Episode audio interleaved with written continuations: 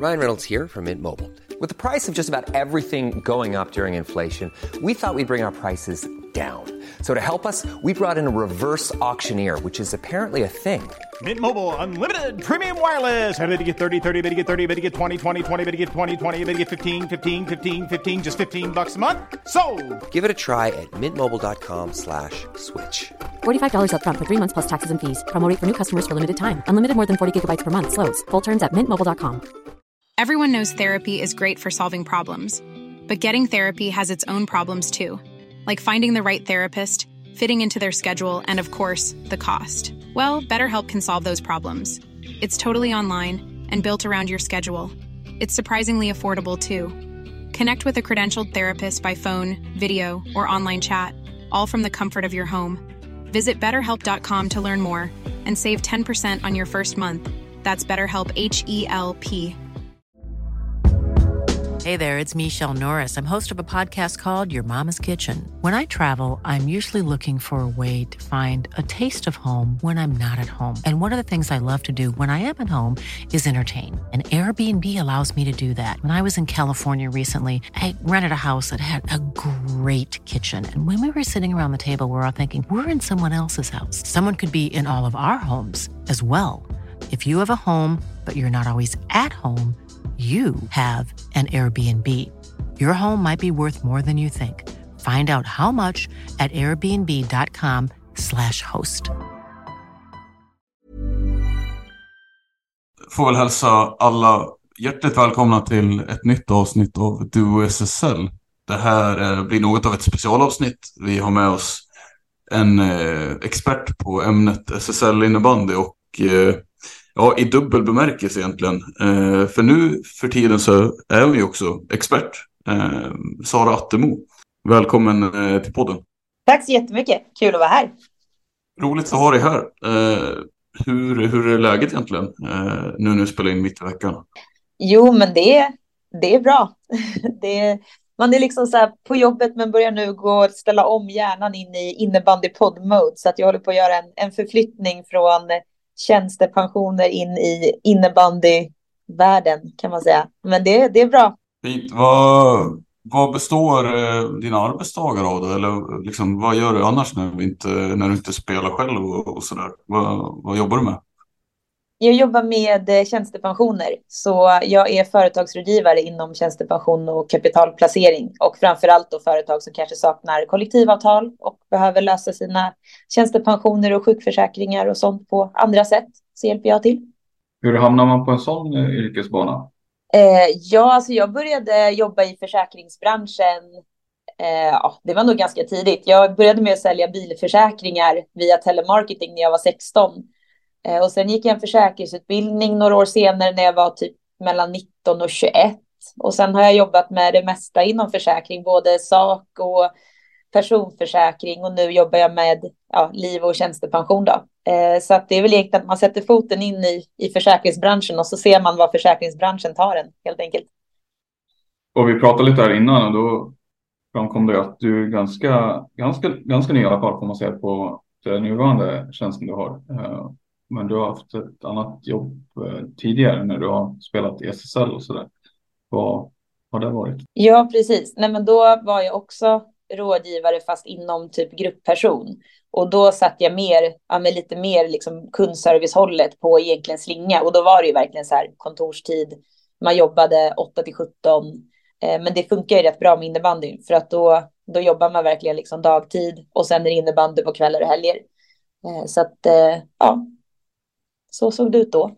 Det känns som att eh, om man vill ha ekonomiska råd så är det ju dig man ska prata med om man har dig som lagkompis eller något liknande. Det kan man absolut göra. Du, eh, men det är inte där vi ska prata om idag kanske främst då, utan eh, det är lite mer SSL. Eh, vad, eh, vad har du för reflektioner så här spontant eh, av, vi ska säga det, eh, det är väl kanske mer damernas serie du har hype på, så att vi ska väl kanske vinkla in på det då, men eh, dina tankar så här långt ett par omgångar in. Ja, nej, men det är väl lite blandat så. Eh, jag trodde ju att botten skulle inte vara så bra på damsidan och det var det ju många som trodde och det är den väl inte riktigt. Men det finns ju ändå så att ja, men bottenlagen överraskar lite ibland här och där ändå Eh, och spelar ändå jämnare med topplagen eh, än vad jag trodde att de skulle göra. Eh, när det gäller toppen däremot så trodde jag ju att eh, Pixbo och Torén skulle få ganska nära sällskap där uppe av både Rönnby och Täby, att det skulle bli ganska jämnt i toppen. Nu är det ju visserligen kort tid in och Rönnby har ju saknat Vilma Johansson och eh, Täby är ju ett ganska nytt lag med mycket nytt och liksom så här, så det, man får väl ge dem lite tid. Men jag trodde väl ändå att det skulle vara liksom ett getingbo med fyra lag där uppe, inte att Pixbo och Thorengruppen skulle vara lite överlägsna som vanligt. Eh, så jag hoppas väl att det där ska ordna till sig för att ja, men det är kul när det är lite spänning när man inte riktigt vet hur det kommer bli. Så jag, jag hoppas fortfarande på det, men eh, ja, nej, jag trodde att Thorengruppen skulle ändå bli så här snäppet försvagade med tanke på att de ändå Tappa Myra Aggestål, Cornelia Fjellstedt, eh, eh, Kippel är fortfarande skadad, att det ändå liksom skulle påverka dem. Men nej, den maskinen verkar tugga på bra ändå, eh, faktiskt. Men vi får väl se när de möter Pixbo då, om det är så att det där ändå får liksom lite utslag ändå, för att det är ju framförallt kanske lite defensiva spelare som har fallit bort.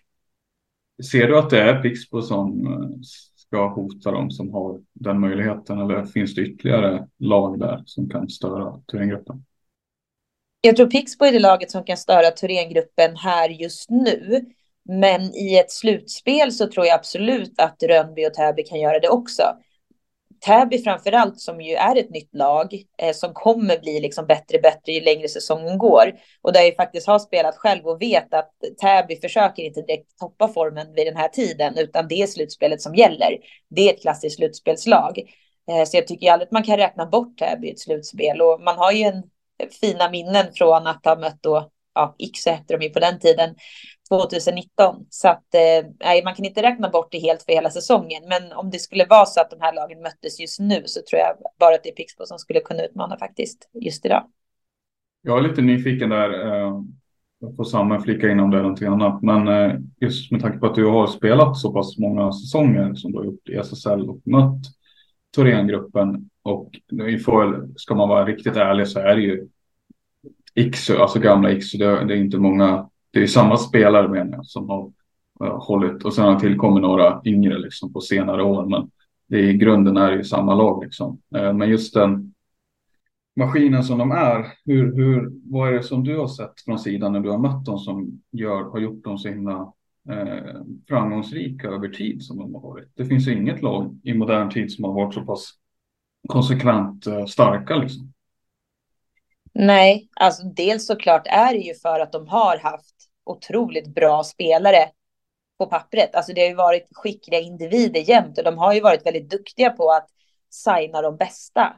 Eh, och de har också haft bra spelare som liksom har spelat väldigt många år och levererat år efter år, som en sån som Emily Wibron exempelvis, som höjer liksom de flesta lag hon spelar i ganska många snäpp. Samtidigt så tycker jag ju att Thorengruppen är ju mångt och mycket ett kollektiv, för att när de här spelarna spelar i andra lag som Delgado Johansson var inte särskilt bra när hon spelade i Sirius för några säsonger sedan. Hon fick inte alls ut särskilt mycket av sitt lir. Emily Wibron när hon spelade i Pixbo var inte heller superbra. Eh, såklart duktiga, men inte alls på den nivån som när de får spela med varandra. Så att det är ju någonting med att det blir så många bra eh, spelare. Och det som är med Thorengruppen, det är att de har liksom tre bra formationer ofta som liksom kan rulla runt, skapa ett tempo och framförallt liksom trycka ner motståndaren i sin egen zon. Vilket gör att man får ju bara springa och jaga och försvara och försvara så att när du väl vinner bollen så är du typ för trött för att orka kontra. För det ser man ju hela tiden att ja, men det går ju kontra på dem. De trycker ju upp med hur mycket folk som helst. Det finns ju ytor. Men de har anfallit så länge så när bollen väl vinns så är liksom backarna för trötta för att kunna slå en bra pass forwards för trötta för att typ orka sticka, utan det är bara så här, nu är det bytesdags liksom. Vi har varit inne och försvarat defensivt i nästan två minuter, liksom. Det här funkar inte.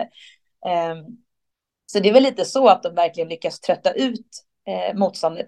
Sen har jag ju varit med och vunnit mot, ja, då Iksu som de hette back in the days, ett antal gånger också. Och det har man ju gjort. Alltså, man måste få ner tempot i matchen. Alltså, du måste döda tempot i matchen. Det måste gå långsamt Eh, varje gång det är ett spelavbrott, där liksom byt i slow motion, få ur dem med deras momentum, försök inte springa med i deras fart, det blir skitjobbigt. Och sen att man måste liksom spela lågt så att man spar kraften, att man ligger och liksom skär ytor och därför har någonting kvar att anfalla med.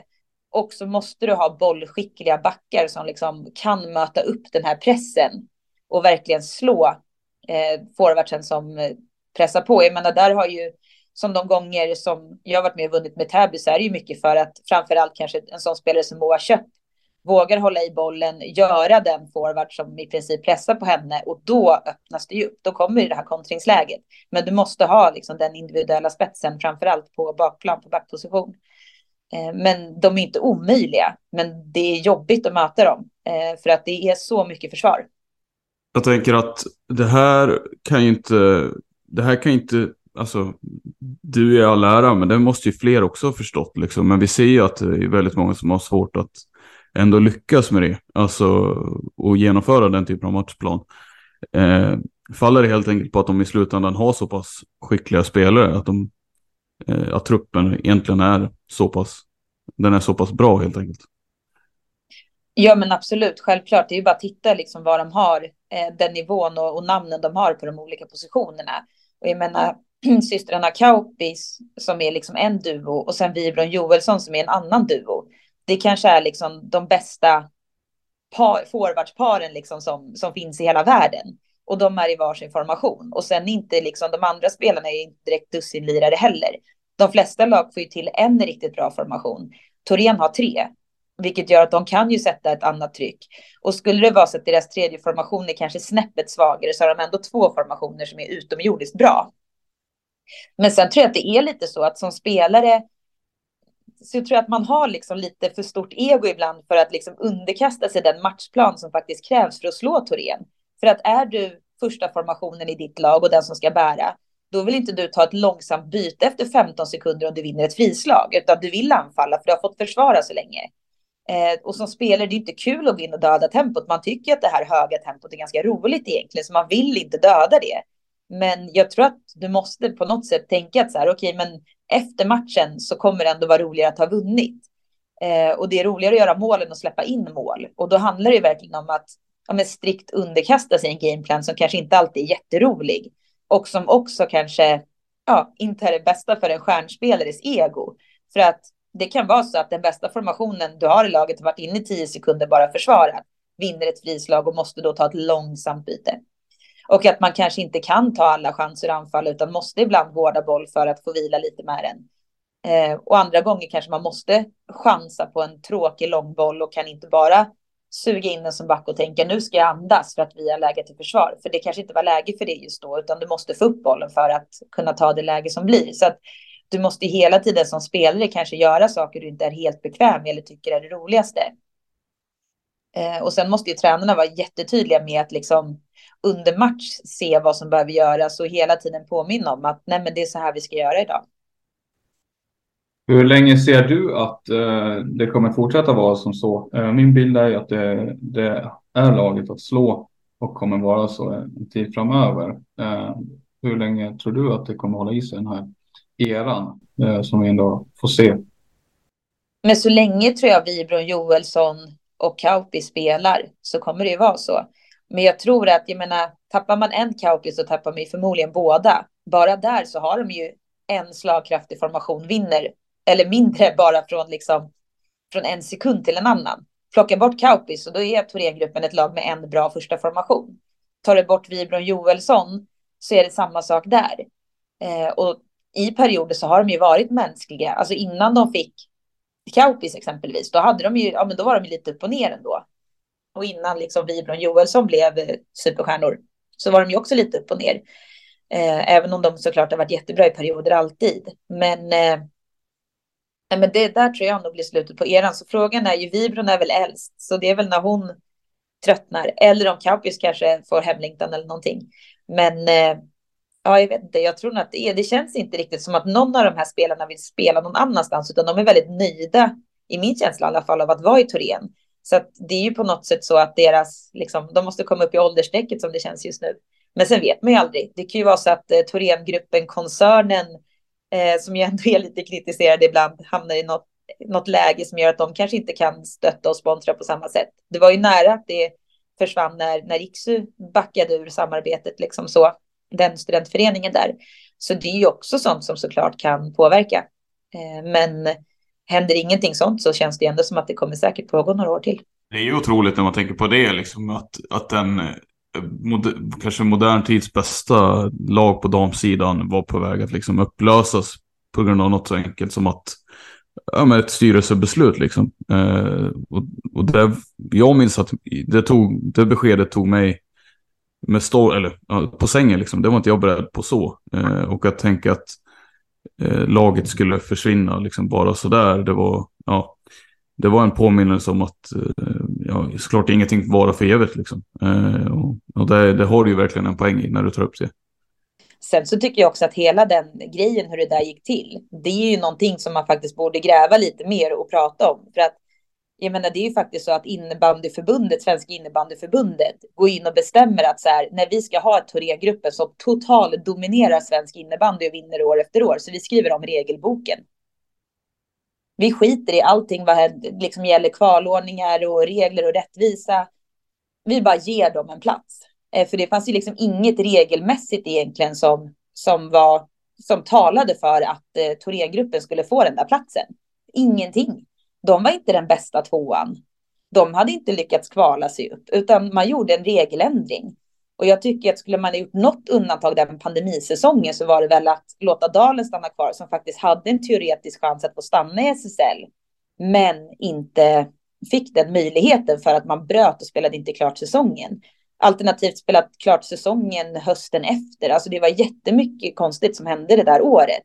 Och jag tycker det är så märkligt att, ja men att, att förbundet skriver om en hel regelbok och det är knappt en diskussion. Eh, för att det är väl klart att ja, men någon agenda finns ju på förbundet att de tycker att det är väldigt viktigt att det finns ett lag som är så dominant som Thorengruppen eftersom att man ju skapar en regelbok för att det, det skulle bli så. Men frågan är ju liksom varför, eh, varför man gjorde det. Jag tycker att, eh, jag vet inte, jag är lite så här rättvisa typ att regler finns av en anledning. Man kan ju inte bara skriva om dem för att gynna ett lag. Men... Där får jag erkänna att jag, eh, jag tror mycket beror på okunskap kombination med andra saker där. Eh, jag själv tror inte jag är helt eh, insatt i hur reglerna såg ut vid den tidpunkten. Så att där får jag ta på mig, tror jag. Jag vet inte om du hängde med då Sanna, men vi, vi, podden fanns ju vid det laget. Vi pratade ju lite om det, men just själva regelbiten var ingenting vi ägnade jättemycket tid åt tror jag. Jo, nej det var det inte. Det var det inte. Jag men vi båda... pratade, jag minns att vi pratade om uppflyttningarna och nedflyttningarna. Och vi pratade väldigt mycket såklart också om SM-guldsutdelningarna. Eh, och att det var väldigt mycket som avgjordes, inte så mycket på sportsliga grunder utan mer på ja, statistisk, alltså ja, till viss del sportsliga, men huruvida det verkligen är sportsligt att dela ut priser och eh, Eh, degradera lag när säsongen inte har blivit färdigspelad, det kan man ju verkligen diskutera. Eh, och det var väl främst det vi gjorde, eh, utan att, ja, inte utan att ta upp X ut Thorengruppen eh, saken. Ja, och jag minns ju också att det var ju en, uppe i Umeå var det en väldig diskussion i, i själva Thorengruppen som i det befintliga laget, hur, hur det skulle bli liksom. De skulle, skulle då spela SSL och då fanns det ju såklart en tanke med att redan, säkert redan från början att Iksu skulle gå in där. Eh, och det fick ju mycket konsekvenser för det laget som spelade i Thorengruppen då. Eh, och det finns ju knappt en spelare kvar från den tiden och det blev det, nästan det direkt. Finns inte en, alltså det finns inte en spelare. Det, det, Nej, det gör de försvann ju efter. Det var ju, jag tror det var en handfull som följde med i den truppen. Ja, knappt ens det. Och sen eh, säsongen efter det så var de borta.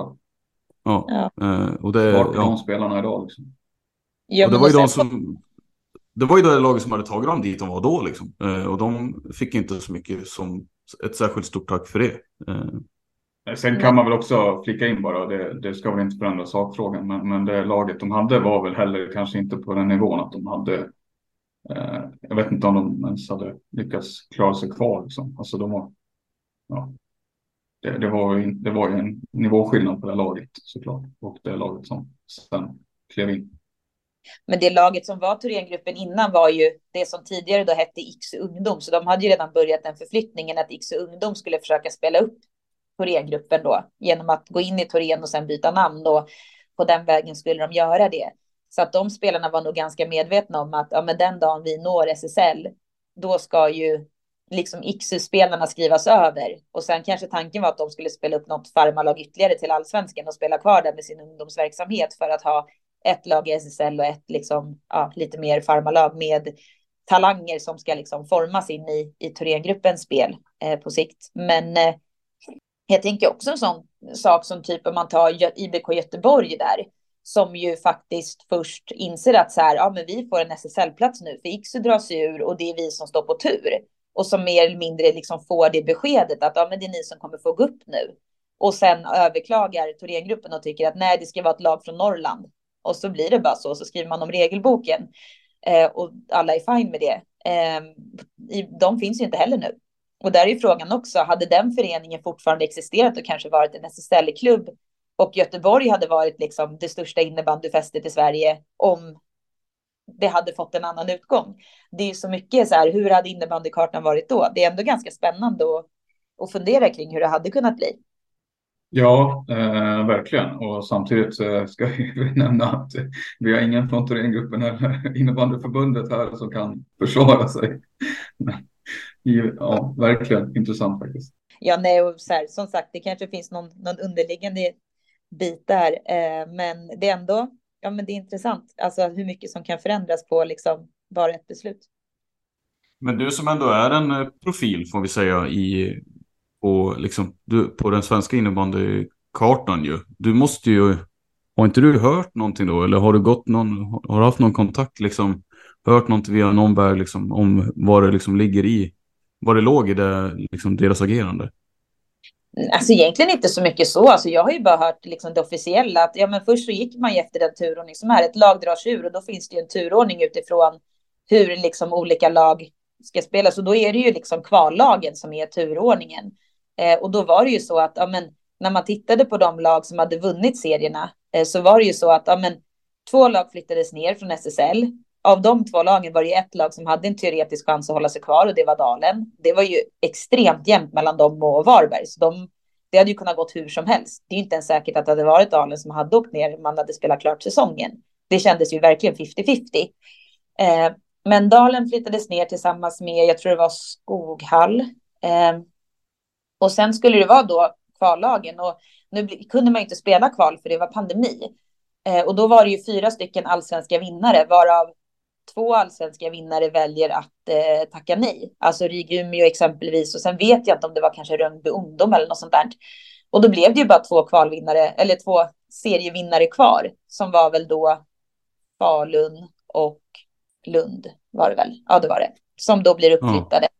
Och sen så ska det ju vara det i och med att två ettor har tackat nej. Då blir det ju det lag som ska stå på tur. Då, då bör ju det vara den bästa tvåan och det var Göteborg. Eh, men sen så gjorde man någonting där och kom med någon eh, överklagan om att ja, men Norrlands ettan tackade ju nej, det vill säga RIG. Då borde det ju vara tvåan i Norrland som får frågan först. Eftersom att jag tror att om det var så att båda lagen i västra eller någonting tackade nej och liksom så här, ja, man kom fram till någonting där att den andra ettan, där var det liksom inte att det skulle fyllas på bakom dem av någon anledning. Det förstod jag aldrig riktigt. Eh, och sen då så bestämde man att jo, men det, då, då borde det gå till liksom tvåan i, i Norrlandsserien. När Iksu då drar sig ur.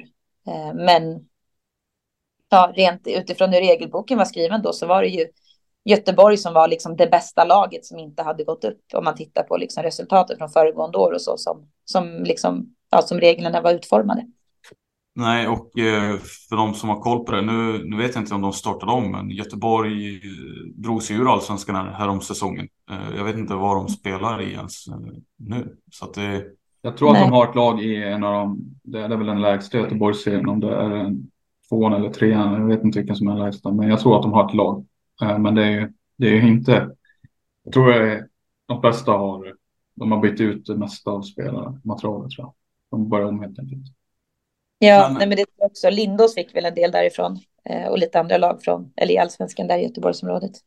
Just det, ja. Ska vi men... röra oss eh, vidare samman mot något annat? Det finns ju väldigt mycket med Sara Attemos spelarkarriär som jag tycker är intressant. Vad känner du Samuel? Ja, det gör det absolut. Men eh, för den sakens skull så behöver vi inte lämna expertdelen kanske. Utan jag, jag tänkte väl ställa en lite bredare fråga. så här, hur skulle du säga att eh, det har varit hittills för dig i den här nya rollen du har. Eh, har, har du kunnat ta med dig saker från spelarkarriären? Liksom? Eller vad för typ av grejer har du med dig sedan tidigare som du har kunnat eh, använda? Jag tänker att såklart måste det finnas ganska mycket, liksom, men eh, kan du peka på något särskilt som du har få, haft nytta av? Liksom? Ja, men framför allt är det väl när jag sitter som expert och liksom kommenterar matcherna live. Då är det ju klart att jag fortfarande minns ju hur det var att liksom vara nere på planen och jag kommer ju också ihåg hur det är att möta de här spelarna eh, och har ju upplevt liksom praktiskt liksom live vilka styrkor och, och svagheter de har. Vilket gör att det kan ju jag förmedla ut till tittaren. Eh, alltså eftersom att jag, jag vet ju, jag vet ju hur det är liksom. Och hur det känns när lag agerar på ett visst sätt och, och sådana saker. Så det, det tror jag absolut är en fördel. Ehm, och också, ja, men, som spelare behöver ju ha liksom en nivå av spelförståelse. Så att någorlunda koll borde jag ju lite ha på hur man kan göra i vissa situationer och så här för att dyrka upp försvarsspel och annat. Eh, så att det såklart har jag också en fördel av. Men sen att jag ja, men jag har alltid varit ganska så här, nördig. Jag vet ju, vissa är ju så här, jag vet inte vad någon i motståndarlaget jag möter heter i princip. Medan jag är så här, jag vet nog vad typ 90 procent heter. Så att för mig, jag behöver inte sitta liksom så mycket och leta så här, vilken spelare var det där och vad heter hon, utan jag har ju liksom namnen lite i huvudet och det gör ju också att det kanske är lättare att, att komma in med en kommentar snabbt, för jag behöver liksom inte sitta och slå i pappret så här, men vad heter nummer 17 liksom, utan det har jag koll på. Eh, sen är det såklart så, men nykomlingslagen har man kanske inte riktigt lika stor koll på, för de har ju inte spelat mot på samma sätt.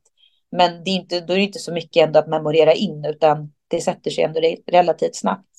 Hur, eh, ja, eh, jag vet inte Gustav, vill du fortsätta på det? Det var... Ja, men hur kommer det sig att, eh, för vi ska väl, kan du förklara lite snabbare tydliggöra de eh, rollerna som du har fått nu, så där du får tycka till lite. Det är väl dels eh, är det SSL eller Expressen eller innebandymagasinet eller vilka är det som du tycker till för? Ja, eh, nej men det är ju Expressen. Eh, det är ju, jag är ju Expressens liksom, damexpert. Eh, så att eh, där sitter jag ju då i Expressens liksom, sändningar och så. Eh, men sen lånar ju också typ SSL in mig lite som liksom, i min roll som damexpert för Expressen. Eh, där jag går in och också har eh, ja, men, eh, summera lite omgången som har varit i SSL och så där eh, och ha lite tycker till och så där eh, och kanske göra en intervju eller något sånt. Men framför allt så är det att jag är damexpert, eller damexpert för Expressen. Det är liksom det som är min, min expertroll så. Eh, sen så är jag ju samtidigt också innebandyspelare i Katrineholm och så där fortfarande, liksom så där så att man, jag får ju försöka att liksom hålla isär begreppen och, och vem man är i, i vilket läge för att som spelare kan du ju kanske uttrycka det på ett sätt. Som expert får man ju vara lite mer försiktig. Eh, som spelare kan man ju, då tycker ju folk om när man är lite spontan och säger det man känner. Men som uttalar jag mig i min expertroll, då måste jag ju verkligen veta vad jag pratar om och liksom verkligen ha fakta på plats. För att det är inte lika förlåtande om en expert säger fel eller gör någonting tokigt än om en spelare gör det. Har det varit eh, stökigt nu när du har blivit liksom expert och fortfarande spelar, men Plus då att du har din civila karriär. Liksom. Det är så att säga tre, kanske tre identiteter istället för två som du haft tidigare då. Eller? Ja. Nej, men än så länge tycker jag att det funkar bra, men det hade ju inte gått att vara damexpert och spela i SSL exempelvis, för då hade ju varit jättepartisk eftersom att då blir det ju att man såklart känner mest för det lag man spelar för och hela den biten. Eh, och att då sitta liksom och expert eh, tycka om saker och ting och sen ska man möta ett lag dagen efter. Det funkar ju inte riktigt. Men i och med att jag spelar liksom i, i allsvenskan ändå och inte liksom har en expertroll och så vad gäller de serierna, då är det ju såklart lättare. Eh, men det är ändå mer så här, ja men att vara en spelare som liksom har åsikter och tycker saker, det är kanske inte så svårt. Alltså folk är ganska förlåtande och tycker bara, åh gud vad befriande med någon som är frispråkig. Men det är klart att när jag liksom har en expertroll så får jag kanske tänka lite mer. Sen är det ju på vad jag säger. Men sen är det såklart så att att jag har fått den rollen beror väl också lite på att jag ändå var den jag var som spelare och man ändå kanske tycker att, att den delen är, är lite rolig att, att lyfta upp så. Så att även där, jag får inte liksom sitta och, eller jag, det är inte så kul om jag blir liksom, ja, tänker på allting vad jag ska säga fem gånger och väger orden. Eh, för då kanske det inte blir lika, lika roligt att lyssna. Så att det är hela tiden en, en utmaning och en balansgång i ja, men hur mycket åsikter ska man ha, hur mycket ska man tycka, eh, hur positiv ska man vara, hur kritisk ska man ha. vara, alltså det är mycket så här, det är mycket mer tänka. Medan som spelare, då blir man intervjuad där, då tar man ju bara mikrofonen och sen så bara säger man bara vad man känner och det kan ju vara lite vad som helst som kommer ut då. I närtid så, jag tänkte apropå, finns det någonting som du minns som du tycker var extra roligt eller sådär? En som jag minns på senare tid som du uttryckte, det var väl när du svingade lite grann mot eh, Thorengruppen och eh, tränare Daniel Jernberg i något sammanhang. Apropå att de, han har en ganska lätt roll eller ett lätt uppdrag. Att det är ganska mycket självspelande pian. Citat eh, världens lättaste jobb. Ja. ja, nej men eh, ja, då var man ju lite känslofylld efter en match. Nej men eh, det var väl att eh, vi hade ju försökt att ha någon taktik där i Sirius att säga, men vi måste störa Torén lite. Vi, alltså, vi har ju liksom fått stryk med de tvåsiffrigt, jag vet inte hur många gånger. Så vi var ju så här, nej men nu ska vi testa någonting nytt här och se, liksom, kan det här funka bättre? Eh, men så, ja, nej men de vann ju till slut, men jag tyckte ändå att vi höll det jämnt. Men så blev det ju ett himla, ja men just det här liksom tycker jag, när ett lag ändå försöker liksom stå upp och spela det bästa man kan efter sina förutsättningar. Att då gå ut liksom i sin egna lokalmedia och bara ah, de spelar tråkigt, uh, de försökte göra illa oss och så här. Nej, men det är väl klart att ingen kliver in och bara ah, nu ska vi göra illa er med flit. Alltså det är ingen som är, alltså vi är inte monster liksom. Eh, utan vi försökte ju bara göra det vi kunde för att vinna matchen och då, ja, då bestämde vi oss för att punktmarkera några liksom av deras stjärnor och sen spela ett lågt försvarsspel och se liksom kan det funka bättre än det vi har gjort innan? För ja, det är inte så kul att förlora med 14-0. Så att, eh, ja nej, så fick jag väl lite frågan om, om jag hade något svar på hans uttalande och då var väl det liksom mitt svar att så här, ja men lite så här att gnäll inte på vår taktik, alltså vi gör det bästa med de förutsättningar vi har, alltså medans i ditt fall, du har ju liksom landslagsspelare på i princip varje position liksom. Eh, det är ju lätt att liksom kunna spela en anfallsglad och in, sån innebandy då. Medan jag menar om vi skulle försöka spela som Torén med det laget vi hade i Sirius, alltså då hade vi förlorat med 30-0. Alltså det går ju inte. Det, vi hade inte det laget liksom. Vi får ju spela efter de förutsättningar vi hade då. Eh, så att, och sen tycker jag väl så här, ja men som spelare just så för att lyfta produkten lite innebandy och få lite rubriker och så här, då behöver man ju säga lite saker för att sticka ut och kanske våga, ja men ska man säga, ha lite jargong och, och där för att det ändå ska hända lite saker. För det är ju bara att titta på, på herrsidan, alltså herrarna får ju mer rubriker och där kan man ju sitta som tjejer och bara, ah, herrarna får alltid mer rubriker, men vi som damspelare har ju också ett ansvar för att jag menar, hur ska man göra en rubrik av en spelare som står och säger det som är liksom korrekt att säga och inte vågar sticka ut på något sätt? Alltså det är svårt att hitta något att skriva om då. Eh, så att jag har väl försökt, så här, sista åren i alla fall, att ändå våga uttala mig lite och vara lite så här på gränsen just för att jag tror sporten innebandy behöver det. Eh, sen liksom, jag menar, Daniel Jernberg har väl gjort det jättebra med Thorengruppen. Det kan väl ingen ta ifrån honom. Alltså så här, vinner man ett SM-guld så, så går det inte att säga att det är liksom en, en dålig coachning. Men han har ju absolut hjälp av att han har det världens bästa lag på pappret också. Har han det lättaste tränaruppdraget? Till och med. Jo, men alltså att ha, förfogar du över den bästa truppen och det bästa materialet, då har du ju absolut bäst förutsättningar att, att göra det bra. Sen tycker jag också att det känns som att de individerna som liksom är i Thorengruppen, det känns inte som några så här människor som är liksom komplicerade så, utan det känns ju ändå lite som att de, ja, de kan ju lösa de flesta situationer själva utifrån att de har ju sån hög spelförståelse och spelintelligens att de behöver inte bli så coachade. Men sen tror jag ändå att om de blir coacher så tror jag verkligen bara att de, okej, okay, det är så här jag ska spela idag, så gör de det. Typ som de blir tillsagda också, om det är det som krävs. Så att ja, jo, men jag tror att Toria-gruppen nog är det laget som är lättast att coacha och träna i och med att de har den enorma liksom, eh, nivån på spelarna, vilket gör att de andra lagen måste ju spela utifrån hur Thorengruppen spelar och försöka störa det, medan Thorengruppen kan ju spela utifrån hur de vill. Jag tänker på det du sa tidigare, Sara, att du försökte, jag menar att du försöker på senare tid liksom då försökt eh, bjuda till i intervjusammanhang och så. Jag tänker, för, för spelare, tror du att det är mer av en karaktärssak eller en ålderssak? Och då alltså att vissa kanske har en fallenhet för det, eh, det ligger mer i deras natur. Eh, eller är det någonting man kanske snarare tänker till eh, och förändras kring ju, kanske ju äldre och ju, mer erfarenhet man har? Jag tror väl lite så här att om man är i en ålder där man typ kan bli uttagen till landslag och sådana saker eh, och man kanske känner att man ligger nära det, då tror jag att man är kanske lite räddare för att tycka till. För man kanske är så här, ja ah, men tänk om jag vill, eller tänk om jag blir petad från landslaget nu för att jag sa så här och det togs emot fel eller någonting sånt. Eh, det finns liksom hela tiden en rädsla. Klubben har man ju, eller den vet man ju oftast lite vad man har, för man liksom träffar den varje dag. Eh, och det känns som att där har man ju en uppbackning kanske på ett annat sätt än om det är så här att ja, men det tar ut, tas ut olika landslagstrupper varje gång. Så det tror jag kan väl såklart begränsa lite, att eh, man som spelare blir lite rädd.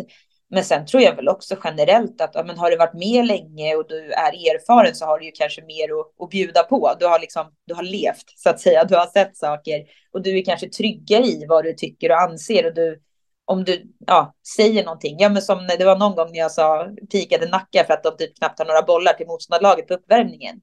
Då har ju liksom det hänt så här fyra, fem gånger att man står där och bara så här, okej, okay, men på riktigt, så här, man får bryta uppvärmningen typ så här varannan minut och samla bollar liksom för att man får knappt några. Eh, för att jag vet liksom inte riktigt vad de gör med sina bollar. Det, det, det finns, in, det finns, fanns inga. Eh, och det kanske är lättare att säga det när man har liksom upplevt det en tre, fyra gånger och vet hur det brukar vara än om man liksom gör sin första säsong. Men eh, i mitt fall så tror jag nog att jag hade nog kunnat varit frispråkig rätt mycket tidigare, för jag är nog lite så som människa. Men det var väl först när jag gjorde det här bytet från Täby till Sirius och fick liksom lite medial uppmärksamhet som som ja, men folk kanske lärde känna mig. Jag blev lite mer känd för att innan dess så hade inte jag så mycket medialt utrymme för det var andra spelare i Täby som man kanske mer pratade med som spelade i landslag och kanske var lite mer leading rent på planen än vad jag var. Eh, så det var väl egentligen först där när jag som trotjänare byter klubb och liksom plötsligt får lite medialt utrymme som media upptäckte att ja, men hon var ganska kul att prata med. Henne kan vi prata med flera gånger. Eh, och det var väl då jag också fick typ mina första liksom, rubriker på så sätt. Det håller jag helt med om. Jag var en av dem skyldig till det. Eh, ska vi prata lite grann om det, eh, tänker jag. Det uppbrottet eller vad man ska kalla det. När du lånas ut från Täby till Sirius efter att ha spelat i Täby ganska många år. Eh, hur ser du tillbaka på den situationen, det som hände där? Nu börjar det bli så länge sedan, så att jag menar det här liksom känslomässiga som fanns då, att så här, jag bryter med min modeklubb som jag ändå jag trodde jag skulle sluta karriären i. Det har ju liksom lite falnat och så här i efterhand så tror jag att jag gjorde helt rätt som gick till Sirius. Eh, men det är väl klart att så här, det är ju inte kul när jag menar, jag tyckte ändå att jag presterade väldigt bra som spelare den säsongen vi vann SM-guld. Och jag vet ju att jag haft bra säsonger bakåt i tiden också. Att jag har haft säsonger där jag gjort över 40 poäng, över 30 poäng. Alltså där jag har levererat. Och när jag har fått chansen fullt ut så tycker jag att det har gått ganska bra. När jag har fått spela på två och inte liksom behövt vara rädd för att bli bänkad och sådär. Eh, men det är väl klart så här att komma in i den säsongen eh, efter SM-guldet egentligen redan där när det byttes tränare och inse att ja, men den här nya tränaren gillar väl inte riktigt typ den spelstil jag har eh, generellt. Liksom. Man får en känsla av att nej, det är nog inte liksom att stå, stå framför mål och kötta retur och trycka in bollar som, liksom, som han tycker är det coolaste med innebandy direkt. Eh, redan där så känner jag så okej, okay, jag har nog lite, en liten uppförsbacke, jag kommer få bevisa mycket. Eh, och det var också lite så här chockerande, för jag kom från att så här, jag var liksom bästa målskytt i slutspelet tillsammans med Julia Kronor. Nu spelade visserligen Täby flest matcher också, det ska sägas. Jag hade lite fler försök på mig än exempelvis Thorengruppen som ju ja, gick rent i kvarten och spelade liksom bara tre matcher där när vi spelade fem i Täby exempelvis. Så det är såklart att jag kanske hade bättre förutsättningar än vissa andra i slutspelet så, men men ändå liksom, jag presterade ju bra där, så att jag var inte riktigt beredd på det. Så redan där började jag känna att nej, men det här tyckte inte jag var helt rättvist det som hände nu. Sen så värvade ju Täby eh, eller Nyman från eh, Lockerud som ju liksom plötsligt då ändå skulle vara typ den speltypen jag var. Och det blev ju ganska tydligt att så här, nej men hon ska vara på den positionen du brukar vara och göra de saker du har gjort.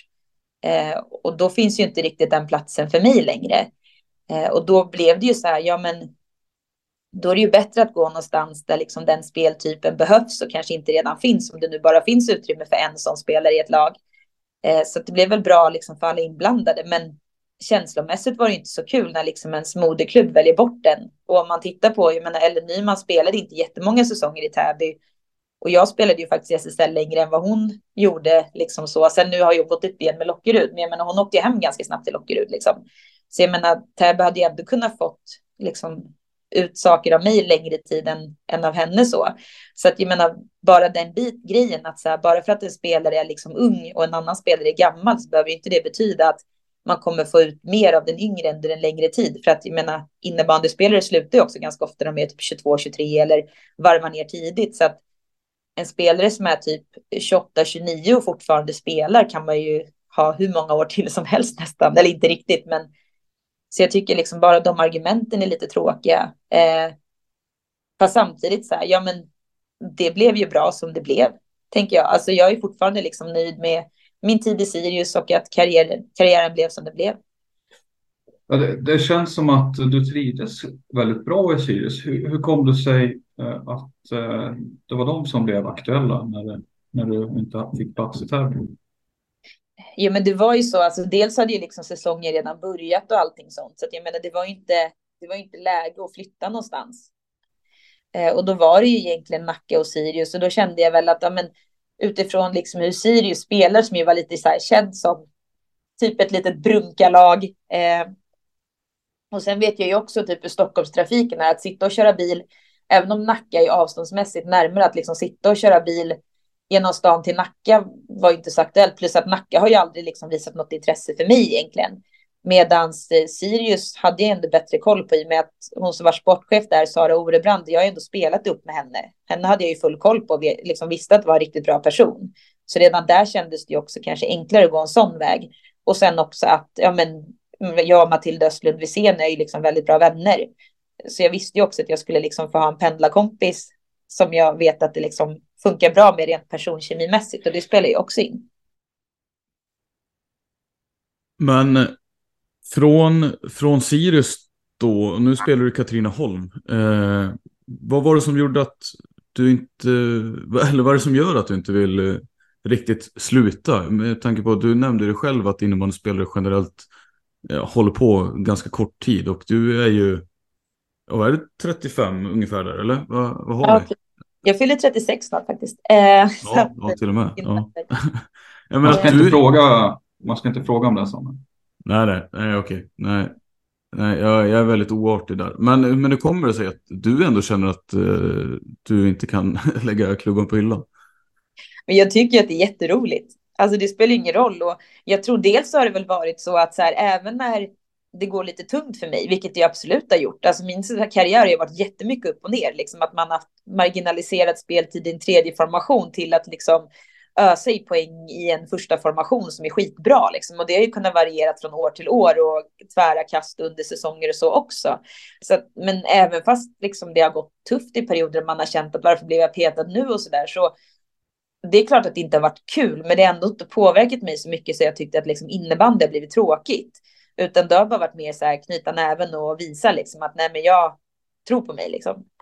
Så det tror jag har gjort att så här, ja men jag har väl liksom kunnat hantera de perioderna och fortsatt liksom alltid tyckt att innebandy varit väldigt roligt. Eh, så att jag tycker så här om jag har någonting som som jag gör som, tycker, som jag tycker är väldigt kul och som ändå är så här, ja men det är ju liksom inte dåligt för kroppen och så att idrotta. Eh, och även liksom för jobbet och sånt, att ändå ta ut sig fysiskt liksom på daglig basis är också, gör ju att liksom hjärnan funkar bättre och allting sånt. Eh, jag tror inte att det är fel att liksom hålla på och så länge jag tycker att det är kul så kör jag. Sen är det klart att ja, min kropp är inte ung längre. Det börjar jag ju känna. Därför har jag gått ner en division för jag känner att det, det behöver gå lite långsammare nu runt omkring mig. eh, så att eh, men sen får vi väl se. Nej, men i någon form så tänker jag ju fortsätta spela liksom så länge kroppen håller. Men så får man ju försöka liksom ha tillräckligt bra självinsikt för att veta när det är dags att ta liksom ett kliv ner. Så får man väl se vart man slutar, om det är någon veteranserie eller korpen eller och hur länge liksom knän och fötter och allting ändå håller den uppe. Men jag menar, ni spelar ju själva och tycker innebandy är skitkul. Ni lär väl också hålla på ganska många år till.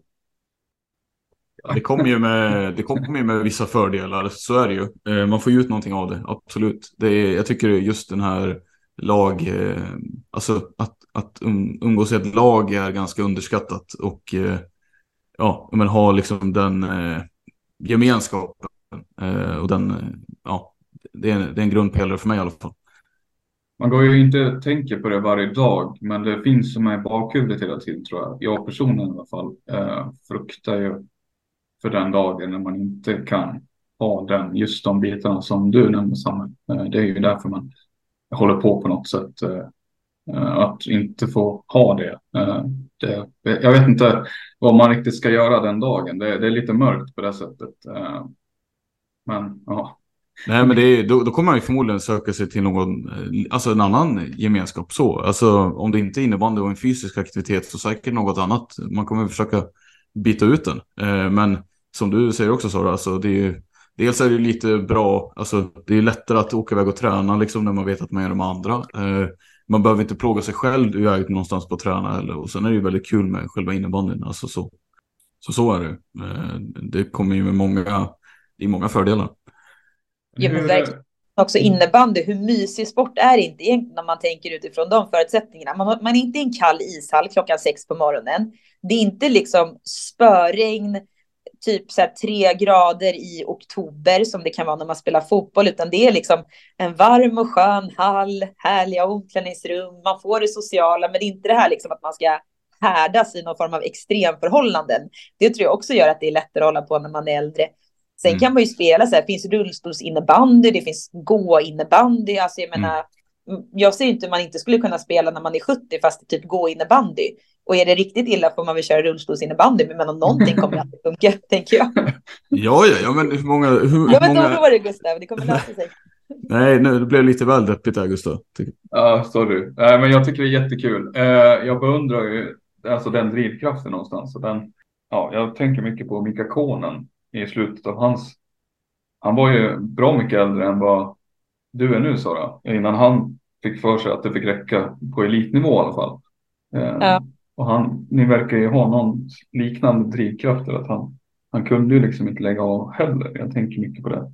Sen tvingades han väl till det, i alla fall på elitnivå. Då. Det var väl, det var väl kroppen som sa nej. Men hjärnan hade velat fortsätta. Sara är ju bättre tränad va? Det, det tror jag. Ja, det, det om jag... Det, nu, Mika Kone var en duktig innebandyspelare, men uh, han vann väl inte fystesterna varje försäsong. Nej, det är den dagen man liksom känner att man får svårt att eh, hänga med där. Jag tror att det är då man får börja fundera på att uh, men nu är det dags att kliva ner. Eller det är ju också det som typ till slut tror jag gör att man inte vill spela kanske på den allra högsta nivån längre. Det är ju att ja, men den tiden du måste lägga ner på att hålla kroppen i form. För att när du är liksom en bit över 30, ska du liksom ligga på nivå 12-13 på BIP exempelvis, alltså då är det ju att du ska köra någonstans typ 6 till 9 fyspass i veckan under sommaren när det inte är säsong. Du ligger på liksom typ 2-3 rehabpass stabilt utöver innebandypassen under säsong för att liksom kroppen ens ska funka och du ska kunna liksom ha den fart och det som krävs. Du behöver inte lägga den tiden kanske när du är 25-26 för att kroppen är liksom lite mer mottaglig för träning, men för varje år du blir äldre får du liksom addera mer och mer och till slut så blir det ju att du mentalt känner så här, nej, alltså nu vill jag ha ett liv. Faktiskt. Mm. liksom. mm. Det finns mm. annat. Men det gör ju också det lättare, för det är då man kan börja känna så här, nej, men jag kan faktiskt se slutet av min karriär och jag kan se det liksom i ett lugn att så här, men det kommer bli bra efter också, för att man börjar ändå längta efter lite andra saker. Så jag tror att det ger sig lite naturligt. Så jag vet inte riktigt med, med Konen, han kanske aldrig fick de där att de började längta efter någonting annat. Och då var det ju bara att fortsätta och, och maxa på. Men samtidigt, alltså han hade ju sån jävla spelförståelse och handleder och liksom magiskt att han behövde ju inte riktigt ha fysiken på samma sätt, alltså som jag kanske behöver i min spelstil. Så att det gick ju för honom eh, på ett sätt som ändå var Alltså det var ju häftigt liksom att det kändes som att han nästan stod still och spelade ändå så kunde han liksom. Ja, ja det är sant faktiskt. Det, det var inte jättemånga 50 eh, meters eh, maxlöpningar liksom. Han behövde inte. Han befann men, sig där på rätt plats ändå liksom.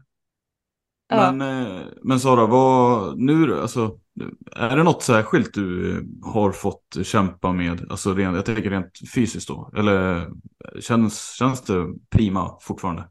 Eller finns det någon särskild, eh, jag inte, knäna eller något sånt som börjar? Eh, eh nej, Ja, alltså jag har spelat med fotledsskydd har jag gjort ganska länge, för jag har ju, alltså mina fotleder är ju liksom, alltså de är ju stukade på, på ett antal gånger och nivå så att liksom de blir ju inte helt hundra liksom någonsin. riktigt. Alltså det, det läker inte tillbaka. Sen kan man ju kompensera ganska långt med muskler och så. Men jag valde ju att sätta på mig fotledsskydd nu för jag kände så här, men fortsätter jag stuka så kommer det liksom, ja, det kommer inte gå alls. Och det är också drygt att så här, även om det var så att när du har stukat jättemånga gånger så är det ju inte borta så länge efter en stukning. Men stukar du fötterna en gång i veckan och är liksom borta fyra, fem dagar så det funkar ju inte. För så är det ju för mig. Tar jag med fotledsskydden så klarar jag kanske en halvtimme, 45 minuter spel. Sen så ryker det liksom. Sen stukar jag. Eh, så att de är ju som de är. Men som sagt, med skydden funkar det ju. Eh, och sen är det väl så här, ja men ryggen är väl kanske inte helt hundra alltid. Eh, där känner man ju typ att man blir stel. Man får så här, ja men vi säger så här, det var någon gång i Sirius som vi skulle träna boxplay. Alltså det ryggskottet, det var ju liksom inte av denna värld. Alltså det gick inte att gå ur sängen dagen efteråt. Alltså det var bara fullständigt låst. Det var så här, vad har jag gjort? Ja, jag har spelat fem boxplay efter varandra. Alltså jag kan röra, liksom. Så var det ju inte heller när man var 25. Så att där får man vara lite försiktig. Ryggskott, det, har jag faktiskt inte hört någon innebandyspelare gnälla på. Det är mycket annat som kan dyka upp med ryggskott. Det hör jag inte jätteofta. Nej, men jag kände mig inte ung där alltså. Det var typ sista säsongen i Sirius. Boxplay-träning. Men jag tror att det är så att de som är typ så här rutinerade och spelar länge, kanske inte jag då, men många andra, de har ändå nått en sån stjärnstatus så de kan ju bara sitta där och bara, jag tänker inte spela box på träning. Ja. alltså en annan bara underkastar sig, men det är klart att jag ska sparra här mot PP, nu kör vi. Och så blev det med, nej, det var inte jättekul att vakna och konstatera att så här, ja, ett litet ryggskott. Fan vad man kände sig ung och fräsch nu. Eh, så, den, det, ja, så den kan väl låsa sig lite ibland, men det brukar liksom släppa. Det brukar inte kräva så mycket liksom, behandling, utan får den bara vara lite i fred och man kör lite foam roller så brukar det, brukar det gå över. Så får man väl köra lite, alltså kinesiotejpsrullen, den har man ju nytta av. Den går ju varm liksom. Mycket Linnex också är bra. Eh, ja. Och sen lär man sig ju typ att ja, men på träning är man ju aldrig 100% uppvärmd för att det tar så lång tid att värma upp. Så att, jag, menar, jag skulle inte hinna jobba om jag skulle se till att bli ordentligt uppvärmd till en träning. Liksom. För att jag behöver typ en timme. Två gärna. Och det funkar innan match. Men det, alltså, om träningen börjar typ vid sextiden då ska jag ju börja värma upp vid fyra. Vilket betyder att jag måste åka vid tre. Det går liksom inte. Så att där får man ju man spelar ett annat spel där man mer liksom tar lite kortare steglängd och lite mer hasar sig runt eh, i en ja, hyfsat snabb takt ändå. Och så får man ju liksom maxa på match. Så att där är det ju mer och mer med liksom, när man blir äldre att så här, skillnaden på hur man kan prestera på träning och match blir liksom större och större. För att ja, men, man har inte förutsättningar att hinna komma igång fysiskt alltid till träning, tyvärr. Men på slutet av träningen, så här, sista kvarten, då är man ju, då.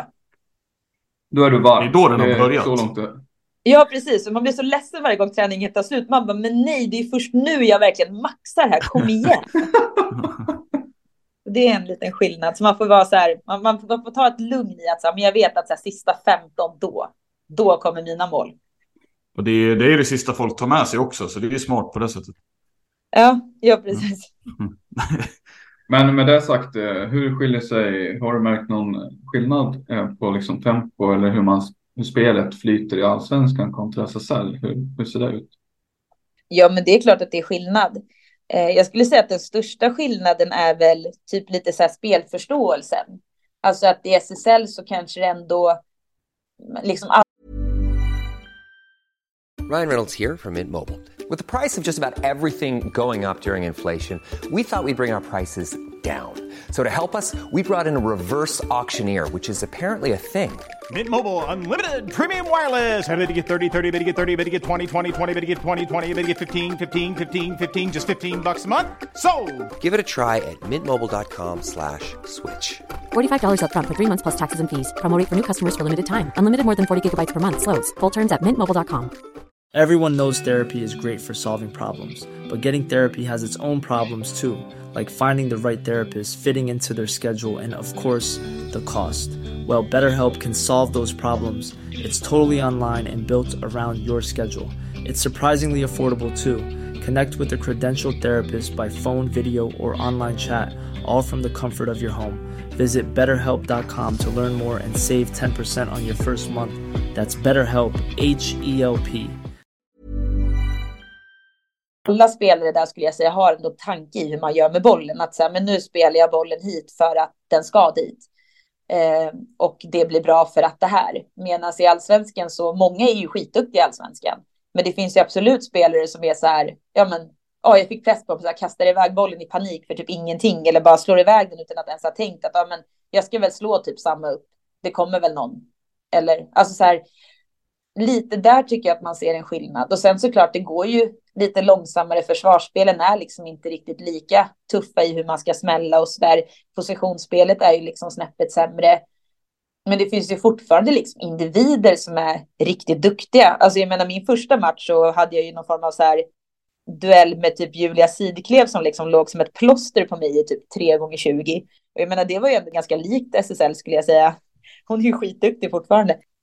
Men, Gammal eh, landslagsspelare ju. Var väl med ja. där eh, innan hon eh, slutade i SSL. Fick hon VM eller? Ja men precis, absolut. Så jag menar det finns ju liksom individer som ju alltså, som absolut skulle kunna spela och göra det riktigt bra på eh, SSL-nivå. Och det är bara sånt som typ Moa Delshammar spelade ju allsvenskan massa säsonger och går direkt upp till SSL och liksom gör det skitbra där. Och sådana spelare finns det ju lite i varje lag, men i SSL så är ju trupperna liksom mer jämna. Det finns fler bra spelare. I allsvenskan så kanske många lag kanske har en tre, fyra, fem stycken. Och sen är det ganska stor skillnad eh, ner till resten. Uh, vi, just det, jag tänkte på... Uh, vi hade en fråga, jag vet inte om vi ska ta den nu Gustav. Uh, Kör.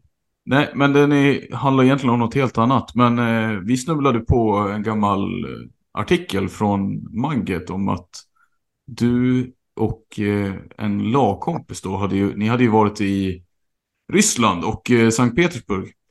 Ja. Det här är ungefär 16 år sedan tror jag. Jag vet inte, helt väldigt plötsligt så, men eh, vad var det och vad, liksom, vad minns du av det?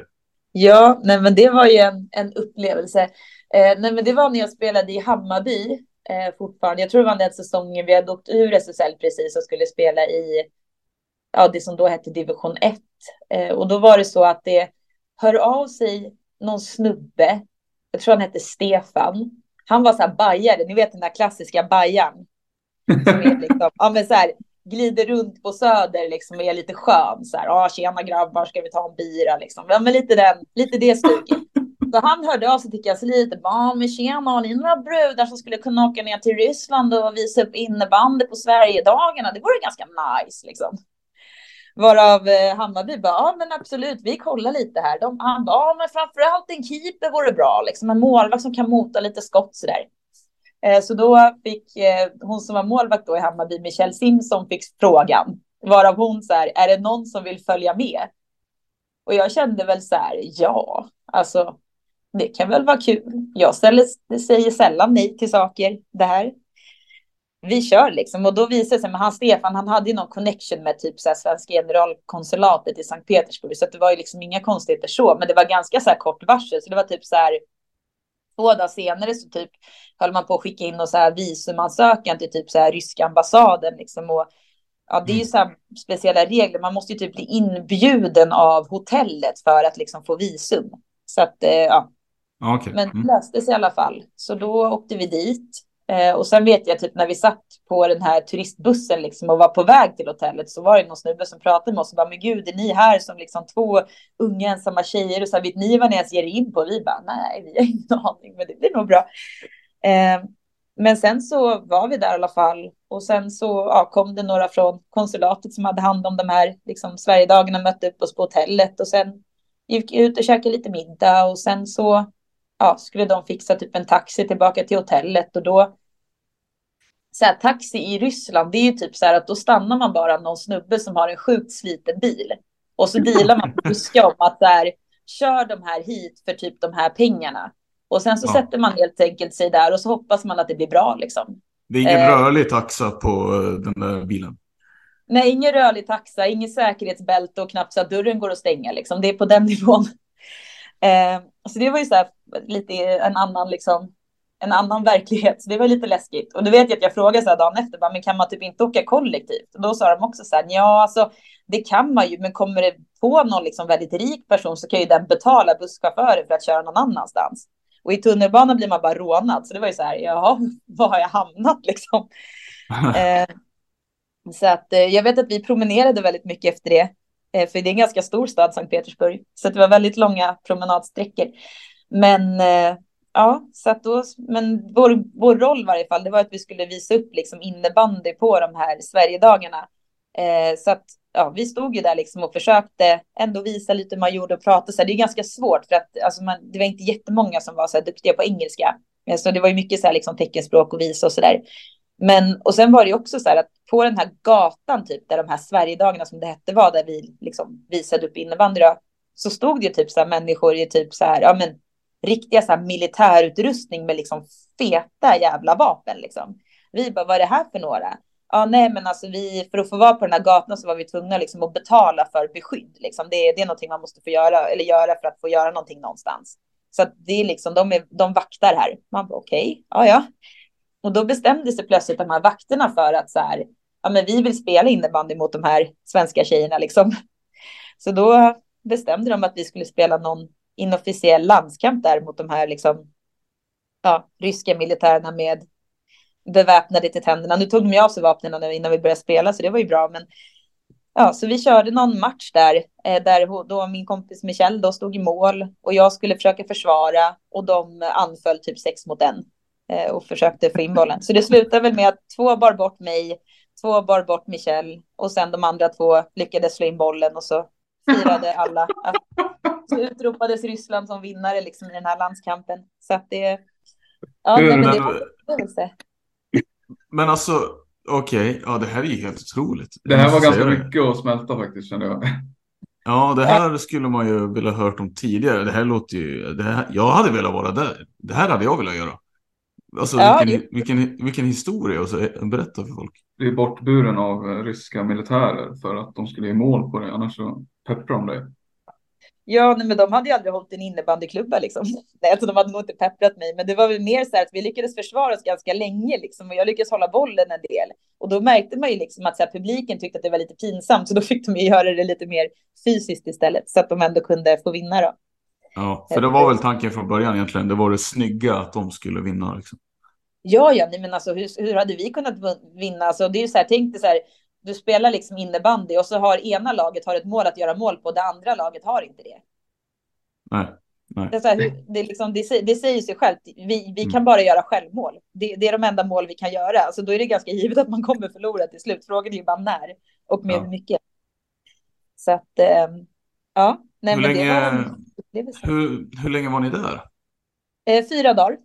Så att det, men det räckte bra. Det var, liksom, det var erfarenheter för ett halvt liv kändes det som, de fyra dagarna. Men det, var, alltså, det är en häftig stad, liksom. men det är väldigt annorlunda mot, ja, mot, mot där jag är ifrån i Stockholm. Liksom. Det är väldigt så här, stora klasskillnader och så. Om man tittar så här, det är jätte, liksom, fint i stadskärnan i innerstan, men kommer man lite utanför så är det ju så här, men gud, kan människor bo här? Liksom, det här huset ser ut som det kommer rasa om man liksom, sätter handen mot det. Eh, Mm. Så det är väldigt, liksom, det är väldigt stora klasskillnader. Har du åkt tillbaka till Ryssland eller Sankt Petersburg efter det? Nej, det har jag faktiskt inte. Ehm, Jag kände att det, det räckte. Men eh, ja, nej, men det är jag glad att jag har sett den staden liksom. Och det är väldigt mycket så här med kultur och museum och liksom sådana saker. Och sen så vet jag inte riktigt. Vi kanske inte gjorde något större avtryck. Jag vet inte hur många ryssar som började spela innebandy, men man vill ju ändå tro att något, något, något bra kom ut ur det. Ja, men det, det var ju en av mina frågor på det egentligen. Alltså, evenemanget var egentligen för ryska medborgare. Det var inte så här för någon typ av svensk enklav eller så här folk som var där som var svenskar, utan det var ju rys, rys, vanliga ryska medborgare som skulle, eh, ja, som, som skulle lära sig eller vad var.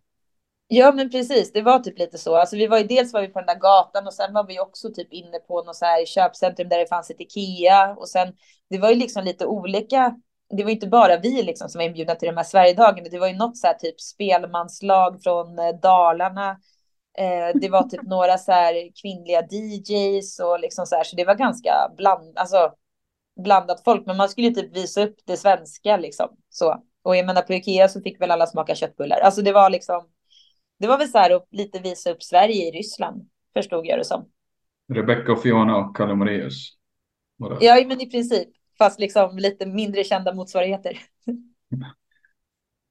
Alltså otroligt ju faktiskt. Det, det här, eh, det kanske inte är läge att göra något sånt med tanke på det världspolitiska läget som finns nu. Men, men eh, jättehäftigt. Ja, nej, men det är, det är den enda landskampen jag har spelat så att jag är glad över det. är, är, du, är det en sak du är lite ledsen över eller är det någonting du tar med ro att det, att det faktiskt inte har blivit några sådana för dig? Liksom? Men det var ju klart att så här, spela i landslaget var ju min mål, eller mitt mål med min innebandykarriär och det nådde jag inte. Eh, så det är väl klart att så här, ja, det var synd. Men samtidigt så tycker jag ändå så här, eller det jag har lärt mig är att om jag ändå vet att så här, ja, men jag gjorde typ mitt bästa för att nå dit. Alltså jag la ner alla de här timmarna som krävdes. Jag hade inte kunnat liksom träna mer än vad jag gjorde de säsongerna jag ändå liksom stod på toppen så. Sen kanske jag hade kunnat börjat träna mer lite tidigare i karriären och kanske tagit något annat karriärsval och så. Eh, kanske agerat lite annorlunda i min spelstil, typ som junior eller någonting, alltså sådana små detaljer. Men tittar jag tillbaka på det så måste jag ändå säga att ja, men jag gav den chans. Alltså jag gav allt jag hade, men jag räckte liksom inte hela vägen. Eh, och då är det ändå så här, ja, men jag vet ändå att jag gjorde det jag kunde och då blir jag typ, eller då tror inte jag att man blir bitter på det sättet. Så här, för jag kan ju inte se tillbaka och bara varför gjorde jag inte så här eller varför gjorde jag inte det, utan men jag hade nog inte kunnat få ut så mycket mer av min innebärande karriär än vad jag, än vad jag fick. Liksom. Jag menar, det är svårt att göra poäng och prestera en säsong där du liksom spelar i en tredje formation och liksom blir bänkad efter halva matchen ganska ofta. Eh, och de säsonger jag hade liksom en, en bra roll liksom i en bra formation med bra omgivning och inte behövde liksom bli orolig eller vara orolig för att sitta, då tycker jag ändå att jag med poängmässigt levererade typ lika mycket som, som många landslagsspelare gjorde. Bara det att jag fick liksom inte riktigt de förutsättningarna tillräckligt många säsonger på raken för att ändå bli typ etablerad och bli liksom få chansen. Och sen också att jag typ har varit en rollspelare. Och det är också så här att ja, men det kanske inte är så att svenska landslaget har tyckt att den rollspelen är det vi behöver. För det kanske är en annan speltyp som passar bättre i ett lag som är liksom så överlägsen som många gånger det svenska landslaget är kanske. Men jag vet inte. Alltså det är klart att med lite tur hade jag kanske någon gång i karriären fått bli utvald till något breddläger typ. Alltså den nivån tycker jag väl ändå att jag höll. Och hade jag gjort det jättebra på ett sånt så hade man kanske kunnat få någon annan chans. Men samtidigt så jag kan ju inte säga att jag liksom har dominerat svensk innebandy och att det är en skandal att jag aldrig fick chansen. Det kan jag ju inte säga. Eh, men ja, om man tittar så här, det finns nog spelare absolut som har hållit min nivå som har fått chansen i ett landslag vid något tillfälle. På samma sätt som det finns säkert spelare som har hållit min nivå som inte har fått det. Så att, ja. ja det, det, det, ska man ju komma ihåg. Alltså, det finns ju otroligt många bra och duktiga spelare i Sverige och det är ju faktiskt eh, världens bästa landslag som SSL är världens bästa liga. Det, det är otroligt svårt ja, att faktiskt ta sig in där på något sätt. Men jag tänker, jag, jag gjorde en kort eh, sammanslagning, jag försökte räkna lite och nu vet inte jag om man ska ta det här 100 procent. Eh, men jag räknade på Ibis hur mycket poäng och matcher du har i SSL. Har du någon koll själv på vad du har samlat upp där? Mm, alltså, om man tittar, det är lite svårt om man ska räkna in slutspel och grundspel eller bara ta grundspel. Men om man tar grundseriematcher så borde det ju vara eh, någonstans kanske runt, kan det vara kanske runt 350 och sen poäng strax över 300. Men sen har jag ju en del slutspel och så också. Eh, sen tror jag att det är någon, jag vet inte om det är någon säsong som de har lagt någon så här slutspelserie dubbelt, det vet jag inte. Men, eh, men räknar man ihop in med slutspel också, men då, då landar det väl kanske runt ja, strax över 350 poäng då och kanske närmare 400 matcher skulle jag tro, där någonstans, strax under kanske. Du är inte helt ute och cyklar baserat på vad jag har räknat ihop. Men, men förutsatt att jag räknar rätt att det stämmer. Så, nu räknar jag med slutspel och då fick jag in ungefär 350 matcher. Och mm. strax över 300 poäng. Men äh, ja, så att du är du, du är inte så långt ifrån. Men äh, jag hade, det var ju lite lägre än vad du trodde då. Men ja, ju... men jag vet ju att jag har gjort 300 poäng i grundserien och jag vet ju att jag har gjort Eh, en bit över 40 i slutspelet eh, poäng så, så att det borde ligga där någonstans runt typ kanske 350 poäng om man räknar upp slutspel och grundserie. Men det kan också vara så att jag har ju säsonger som ligger bak i tiden så man måste ju typ uppdatera och gå bakåt. Alltså jag spelade i min första säsong 04-05. Eh, så att det är ju. Ja, det är där jag tror inte riktigt. Alltså nu räknar jag SSL bara så att, uh, men det kanske inte står rätt? Alltså, Nej, det, kanske alltså, inte... det är ju elitserien innan. Och Ja, eh, split och lite sådär. men det, alltså, för när du spelade i Bayern, var det elitserien då? Ja, det var högsta. Ja, för det står ju inte elitserien på Ibis, den profilen, utan det står ju klassas som division 1, tror jag. Ja, Flera men jag spelade i division 1 i Hammarby också. Så jag spelade ju först tre säsonger i SSL och sen var det väl typ två och en halv säsong eller en och en halv kanske i division 1. Då. För vi åkte ju ur där mitt i. Ja, okej, ja, men då stämmer det ganska bra. Då har du väldigt bra koll på, på det helt enkelt. För då är det jag som har missat det i den eh, profilen Ja. helt enkelt. Ja. Nej, men jag har, jag har ganska bra koll på siffror. Eh, jag har typ alltid, jag sitter så här, jag har ju typ skrivit upp och så. Och räknat några gånger själv. Eh, även om det var, ja, jag summerade väl det liksom när jag sa tack och hej till SSL. Men ja, nej, men jag har alltid tyckt att det har varit kul med så här siffror och sånt. Och så var det lite också att så här, ja, men att jag körde den sista säsongen i Sirius var ju lite också att jag ville komma upp över 300 poäng och så där liksom. Eh, att jag ville komma över den barriären. Eh, och faktiskt har gjort det. Alltså det är ju ruggigt mäktigt faktiskt. Det är inte jättemånga som gör det. Alltså, det måste man ju säga. Det är ju herregud ändå att ha, ha den och kunna skriva upp det liksom. Kul. Ja, ja men det var, det var skönt. Sen har jag ju haft en del matcher på mig i och med att jag har kört så länge. Men ja, nej, men det var en skön milstolpe liksom. Att eh, kunna nå det. Vi ska se. Eh, ska vi hoppa tillbaka till expertrollen eh, lite? Jag tänker fråga dig hur du ser på en del saker. Eh, egentligen specifikt ett lag som har gjort det ganska bra, men som vi kanske inte trodde skulle gå så här bra så tidigt. Det är ju IBK Lund. Eh, vad är dina... Vad tänker du kring dem, eh, Sara? Eh, Är det liksom, kommer de flyga så här bra hela säsongen eller kommer vi vänta att de eh, åker ner lite grann som de kanske brukar göra? Ja, alltså Lund har ju varit liksom sett över åren så har de ju varit lag som har liksom haft bra period. Men jag tror att det beror lite på hur de andra lagen liksom nu hanterar att Lund faktiskt snart börjar bli liksom ett topplag. Eh, för just nu ligger de väldigt högt upp i tabellen. Och jag menar, det har ju varit så när de ligger lite längre ner så kanske inte lagen riktigt har tagit Lund på allvar och så här, ja, ja, nu ska vi spela mot det här man-man-spelet, vi gör det bästa av situationen, vi borde kunna vara bättre. Men om Lund börjar bli liksom ett hot för att ha en slutspelsplats eller liksom till och med börja hota topp fyra, då kommer ju inte de andra lagen kunna liksom ignorera eh, Lunds man-man-spel och bara tänka att det löser sig vi tar nästa omgång sen, utan faktiskt lägga kraft och energi på att ja, men hur slår vi ett man-man? Och då är ju frågan vad som händer om motståndarna verkligen liksom gör sitt allt för att slå deras spel och förbereder sig riktigt jäkla noggrant på att spela man-man. Eh, då tror inte jag att det blir liksom lika enkelt för dem, för att de har ju en fördel i att de spelar ett försvarsspel som ingen annan gör och som alla är liksom ovana med. Oj, vad var det här? Liksom, det här var nytt. Eh, så att, för jag menar, om man tittar spelare för spelare så är det ju många lag som egentligen har liksom på pappret bäst, bättre spelare än vad Lund har. Men de är ju otroligt liksom svårmötta och de, de är svåra att göra mål på just för att det blir liksom inte de här att ja, men man kan inte göra mål på det sätt man brukar göra. Så det tar ju alltid liksom tid att komma in i det. Men jag tänker så här i, i en slutspelserie, liksom bästa av fem exempelvis, då tänker jag ju att så här, vad händer då? Då får ju motståndaren ändå verkligen möjlighet att möta det här spelet gång efter gång efter gång. Och då bör man ju kunna lära sig det och då tror jag att det kan bli svårare för Lund att se vad har de liksom då för, för motdrag.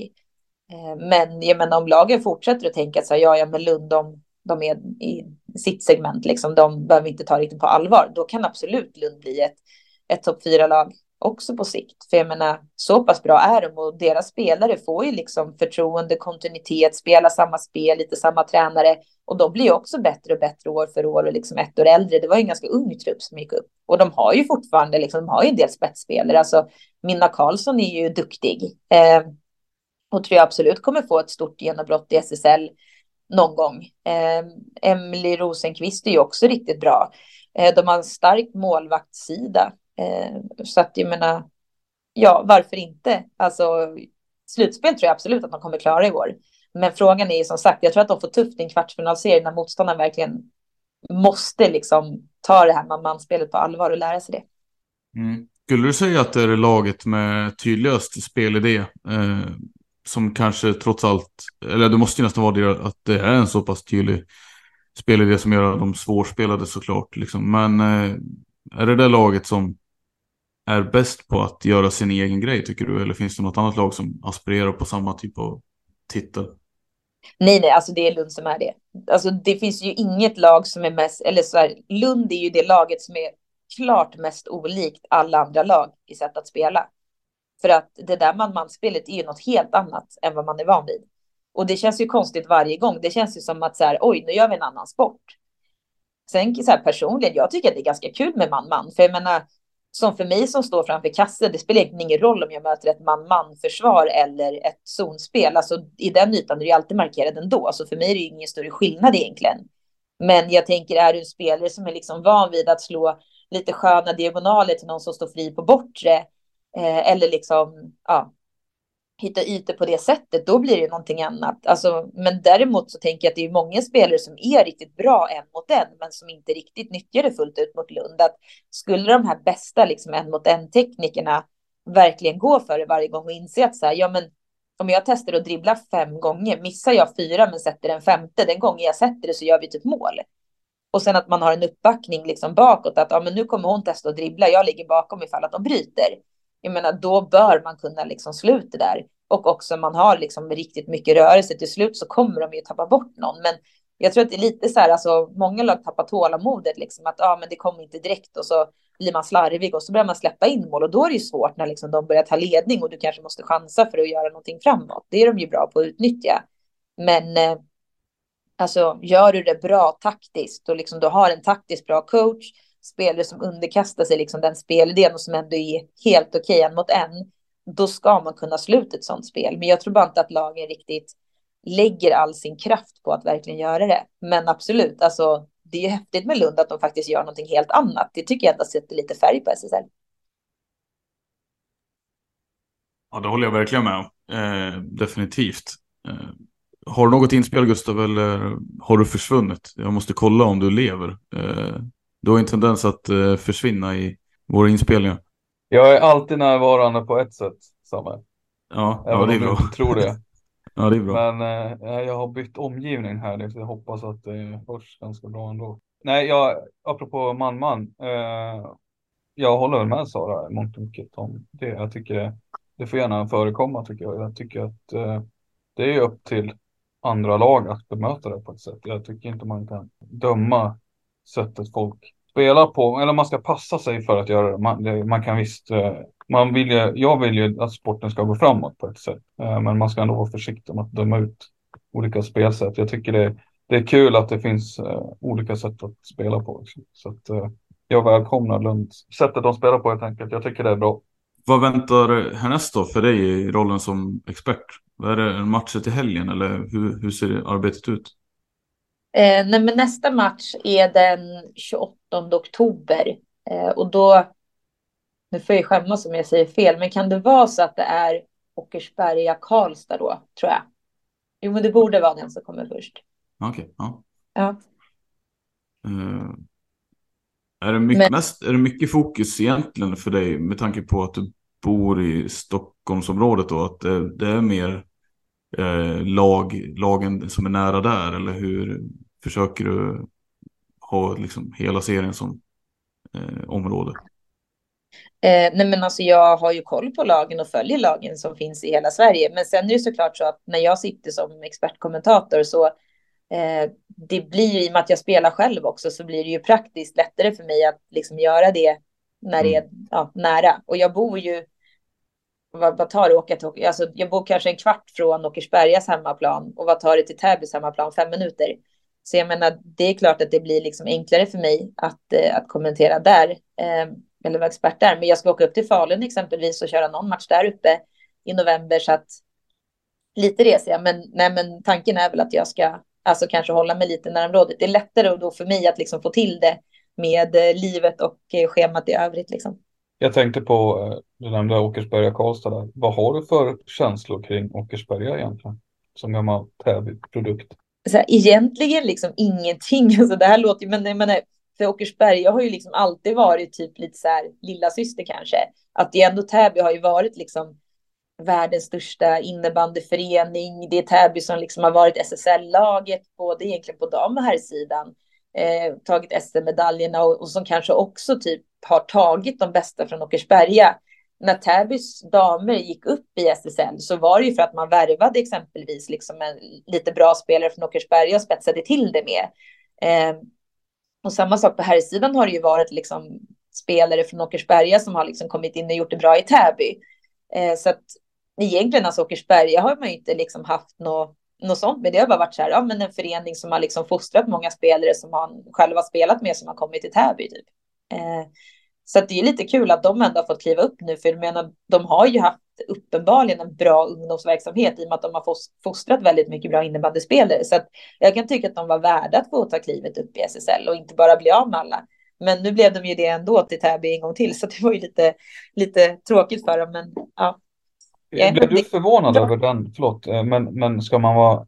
Det var ju ganska fräckt av Täby att Norpa, det var väl den kedjan med Emil Eriksson, Tilda Sandlund och Anna Nordstrand. De, typ de bästa offensiva spelarna i Åkersberga som Täby tog över. Blev du förvånad över att det skedde? För jag personligen blev kanske lite det. Jag hade kanske inte... Jag tänkte att Åkersberga rent av kunde matcha Täby och eventuellt på sikt eh, gå om dem nästan, eh, baserat på hur förra säsongen såg ut. Men eh, hur tänk, vad tänkte du om den övergången? Men alltså det hade ju tisslats och tasslats lite om att det kanske inte var helt hundra bra i Åkersberga. Och just det här med liksom när han Berglind fick gå, men det var ändå lite kanske missnöje riktat mot honom som det också viskades lite om innan hur han var som coach och sådär. Eh, men jag menar, det snackas, så när man är spelare så pratas det ju ganska mycket. Eh, mer kanske än vad folk tror, liksom, även i spelare mellan olika lag. Så att man blir ju sällan liksom förvånad när någonting händer i ens närområde. För ofta så har man kanske ändå fått någon liten hint eller indikering på att någonting är på gång.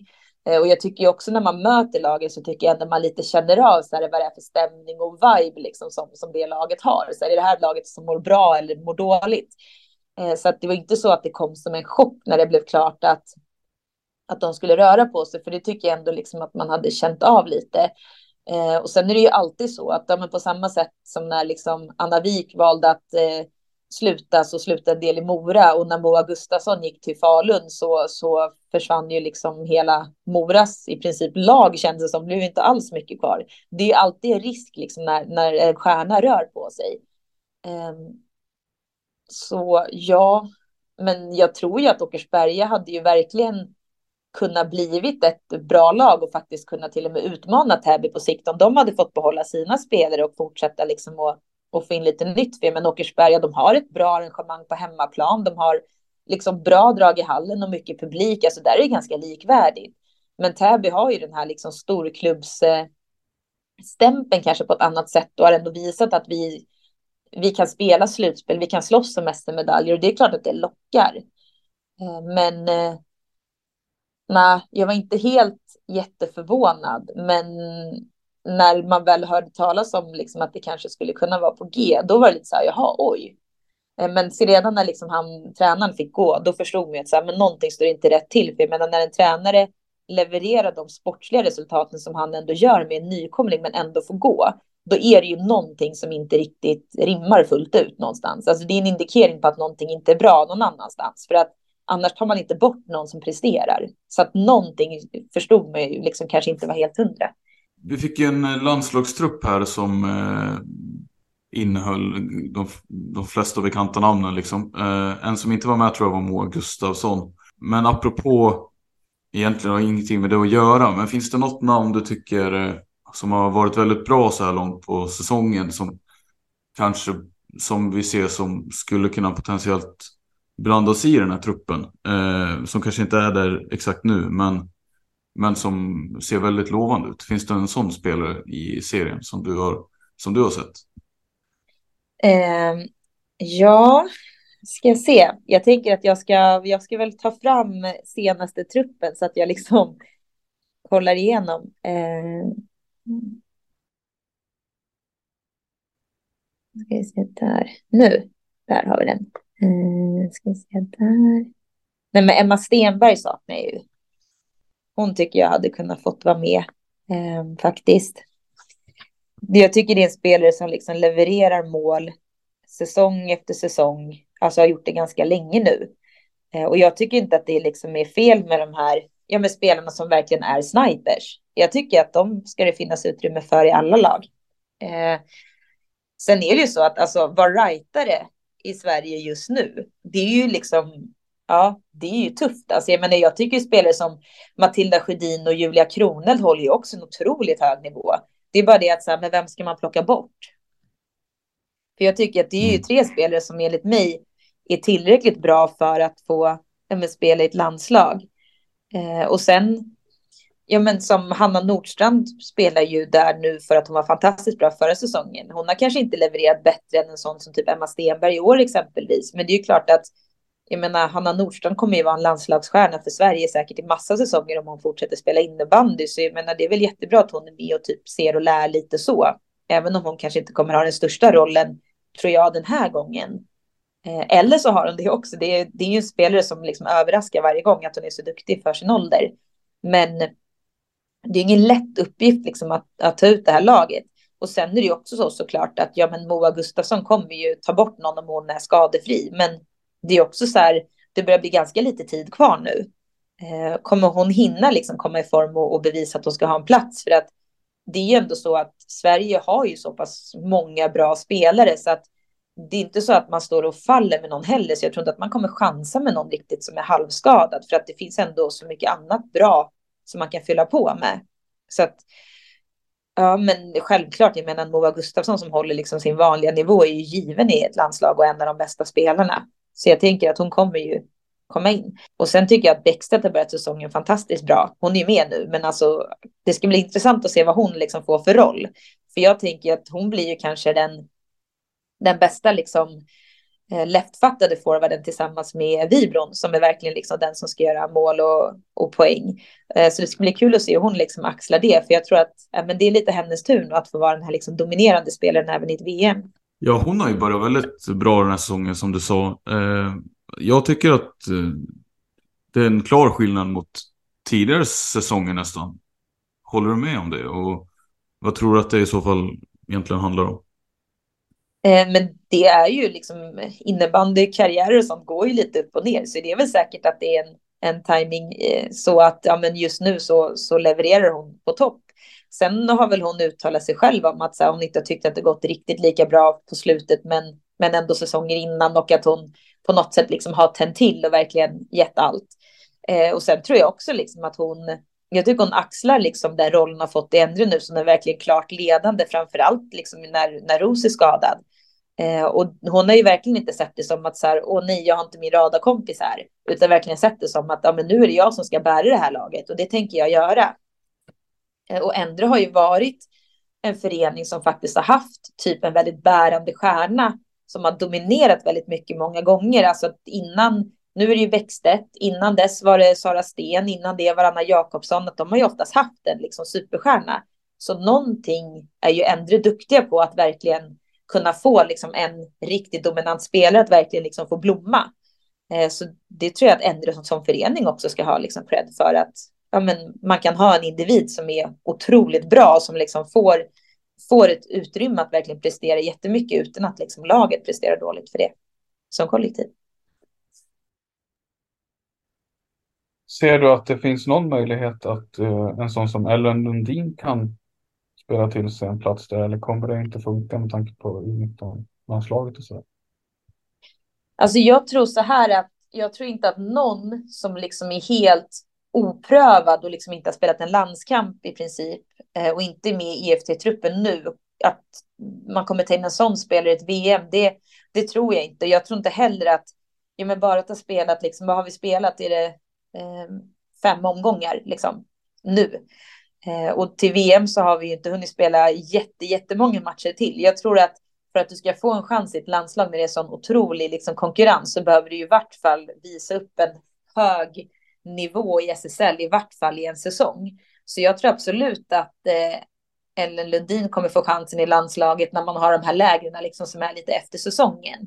Men jag tror att hon kommer behöva liksom bevisa och prestera hela den här liksom SSL-säsongen först innan man ger henne den möjligheten. Även om hon är otroligt bra.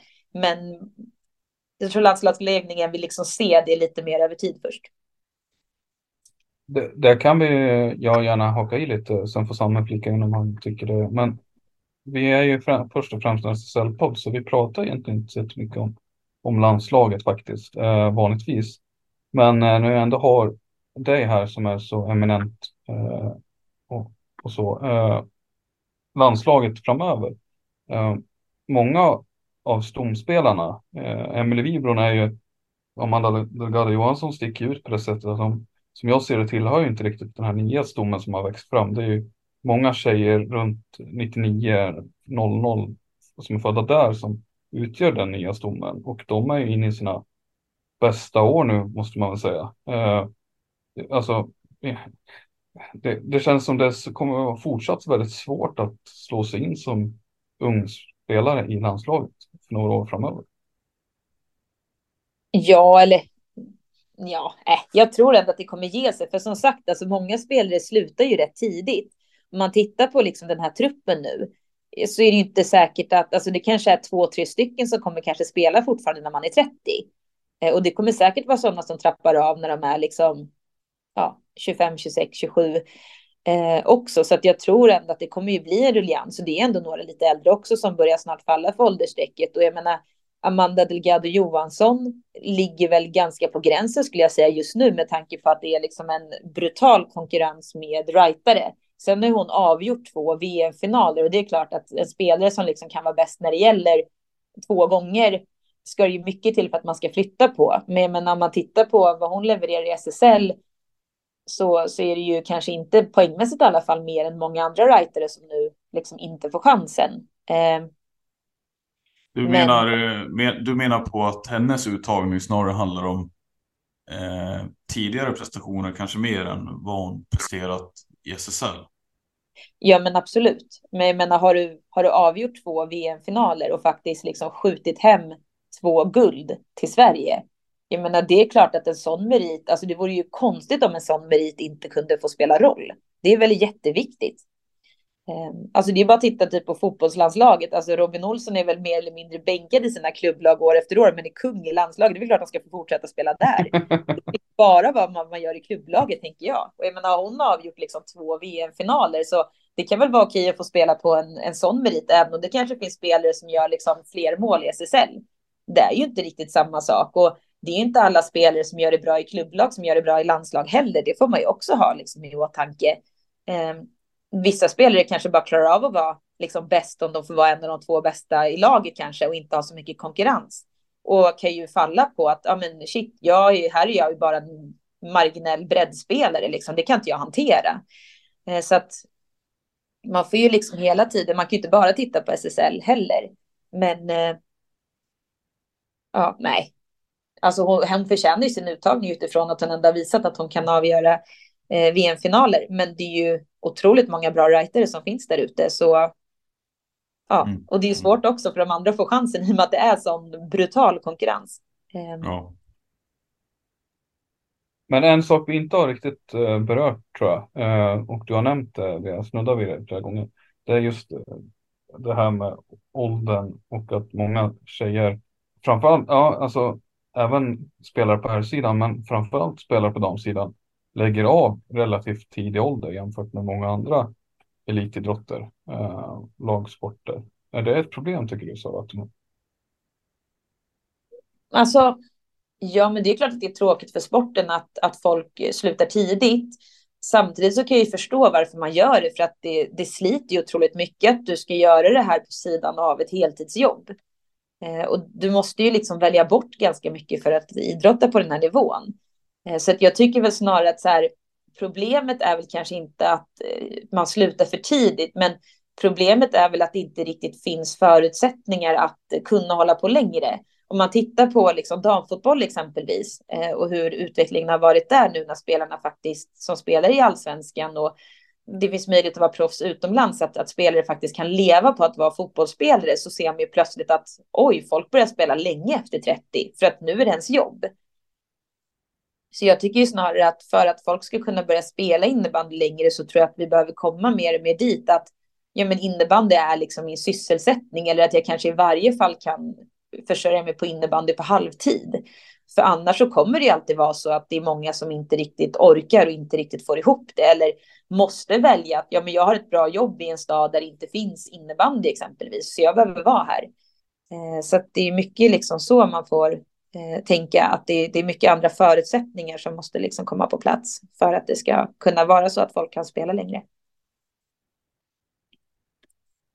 Och det här är helt orelaterat till det, men eh, jag såg en eh, nyhet apropå Stockholms innebandy eh, för någon dag sedan. Nackas eh, sportchef eller vem det var som pratade om att de skulle presentera en otroligt, jag vet inte om de har gjort det nu redan, men han sa att det skulle presenteras på hemsidan att de hade gjort klart med en spelare med, jag tror det var både landslags och SSL-meriter typ som skulle, ja. och min, jag, jag frågar väl bara om du har någon aning om vad det skulle kunna vara. Nej, faktiskt inte. Det här är första gången jag hör det och jag, nej. Okej, okay. nej, för det var återigen tror jag var på Magget han sa det. Eh, ja. Vilket jag var lite sådär, ja. Det borde ju vara någon, jag tror inte att det är någon som spelar typ i så fall i SSL nu. Det måste ju vara någon som liksom har slutat i närtid med liksom bestämmer sig för att göra comeback då. Så det är frågan vad det finns för sådana, liksom, ja, spännande. Anna Wik? Det, det skulle ju vara något. ja, ja visst. Jag har ingen aning om, om man, alltså, jag, jag har för mig att hon bodde väl hon bor i Stockholm. Varför inte? Ja, ja, varför inte? Det ja. skulle ju vara häftigt. Ja, men det är, inte, det är inte du i alla fall. Det är det inte. Nej, det är inte. Jag, jag har kontrakt med Katrineholm och jag ska spela klart säsongen där. ja, men apropå, var inte det en jäkla bit att eh, åka till Katrineholm, eller? Jo, alltså avståndsmässigt så är det ju långt, men eh, med tåget går det ändå ganska fort. Alltså det tar ju typ 55 minuter från eh, centralen liksom. Så att det ja. går faktiskt fortare än vad man tror. Men det kanske inte är så kul att sitta och köra bil hela vägen. Alltså tåget är ju liksom en förutsättning. Sen kan man ju ta bil ibland, men det är ju lite långt. Eh, men samtidigt så, jag tror tidsmässigt, jag menar i och med att Katrineholm tränar två dagar i veckan. Och skulle jag spela i ett allsvenskt lag, vi säger exempelvis på södra sidan Stockholm, eh, där man ska liksom sitta i köer och sånt och då träna typ tre dagar i veckan så tror jag ändå att det hade tagit typ samma tid och kanske till och med längre tid. Eh, så det är väl det. Eh, tränar man inte så många dagar i veckan så, så är det inte så farligt att det är lite långt när man väl tränar. Nej, det, det förstår jag. Vad, vad säger du Gustav? Jag vill veta vem Sara tycker är eh, världens bästa spelare på damsidan genom tiderna. Genom tiderna till och med? Svar ja. Men jag säger nog Emelie Lindström ändå, tycker jag. Om man ser liksom genom tiderna, för att den poängspruta hon var och just att hennes förmåga att också verkligen göra sin omgivning bättre hela tiden. Eh, I och med att hon också kunde både göra mål och spela fram, kunde kliva fram viktiga matcher, avgöra, eh, kunde vara liksom lika bra i försvaret som i anfallsspel. Alltså hon otroligt komplett spelare och fantastisk passningsspelare. Så ja, jag säger Emelie Lindström. Om jag säger att ditt svar beror på att ni har varit gamla lagkamrater, vad säger du då? Eh, vi har spelat ett distriktslags-SM tillsammans. Eh, okay. Är det inte mer än så? Nej, faktiskt inte. Jag har spelat mot den en otroligt massa gånger. Men eh, det är det enda. Så ett distriktslags-SM när det var flickor 86 och flickor 87 så spelade vi ihop. Men eh, ja, det, det var ju en helg liksom. Det är svagt, det, det är tunt underlag för att hävda att det är någon typ av jävsituation. Ja, det är det. Mm. Ja, ja okej okay då, jag, jag tar tillbaka det. Jag är riktigt neutral liksom. Jag tar ingen som jag liksom har varit radarkompis med utan blir ändå anklagad. Ja, nej, okej okay då. Jag, jag, jag, tar tillbaka det. Eh, jättebra svar ju. Eh, svårt att liksom argumentera mot det. Eh, den enda personen jag skulle slänga in är ju Anna Wik, men eh, vet du katten, det är en tuff duell. Ja, men Anna Wik har ändå inte riktigt varit den här superavgörande spelaren, tänker jag, i SM-finaler och VM-finaler när det har liksom gällt som allra, allra, allra mest. Där tycker jag ändå att eh, Lindström har varit liksom strået vassare.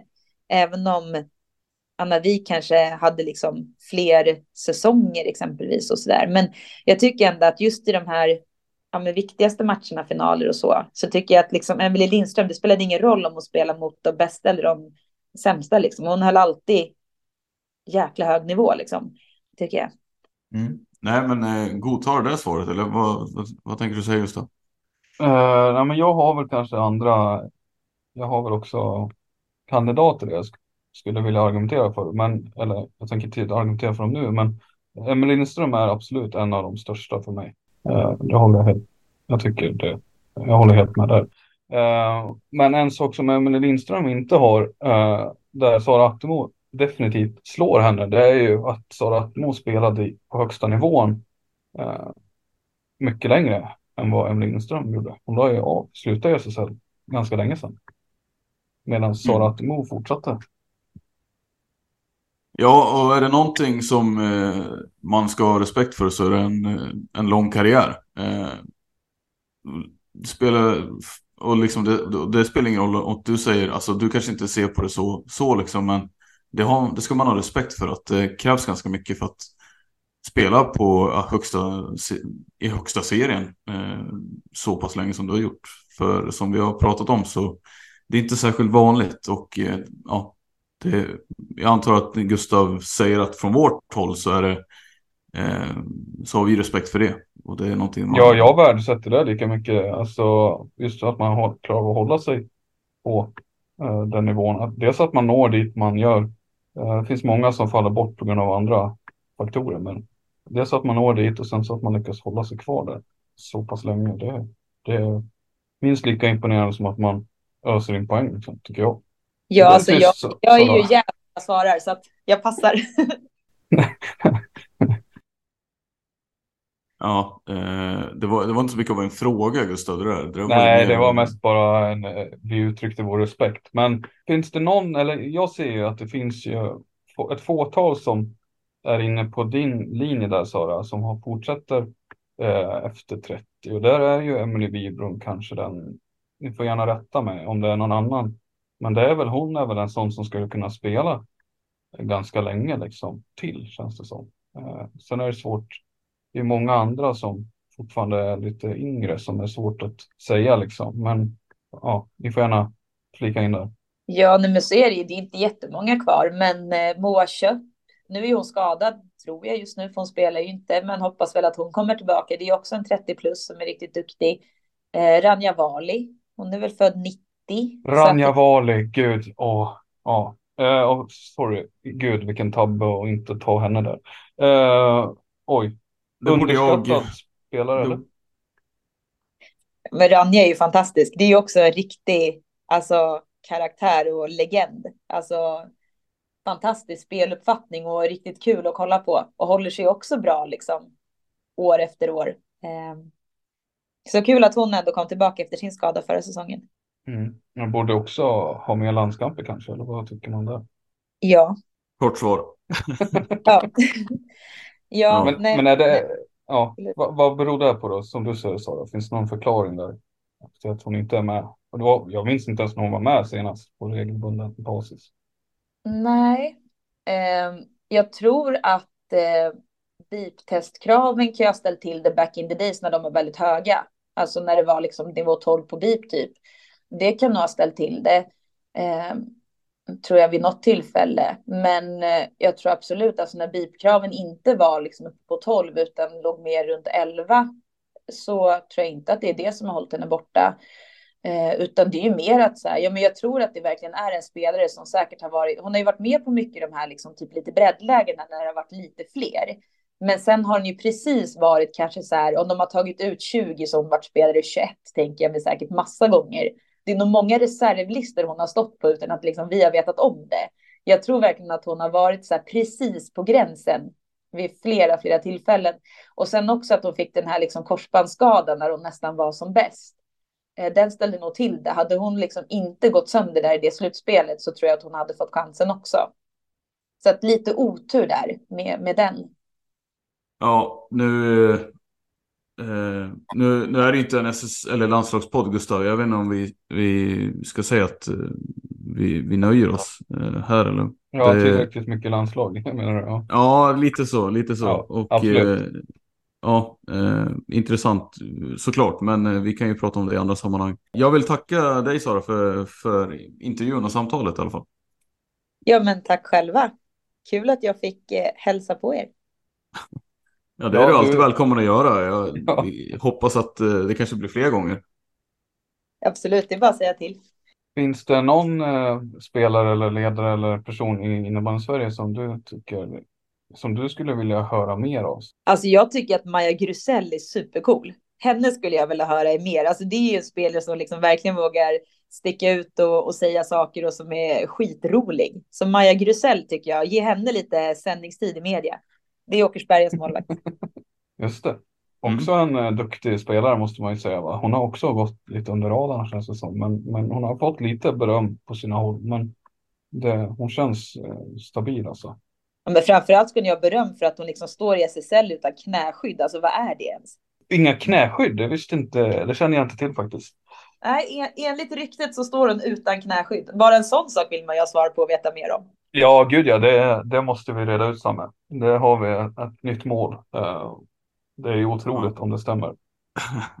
ja, det får vi verkligen undersöka. Man tyckte ju att målvakter var speciella som de var lite grann och så kommer det här, det är liksom ny nivå. Ja, mytbildningen fortsätter. Ja. Jajamän. Nej. Ja. ja men, eh, ska vi runda av och säga tack till alla som har lyssnat också på detta? Uh, så typ så. Så är det, typ så. Eh, ni vet ju vid det här laget eh, var ni hittar oss och så. Så att, eh, tack ska ni ha. Och eh, ja, på återhörande.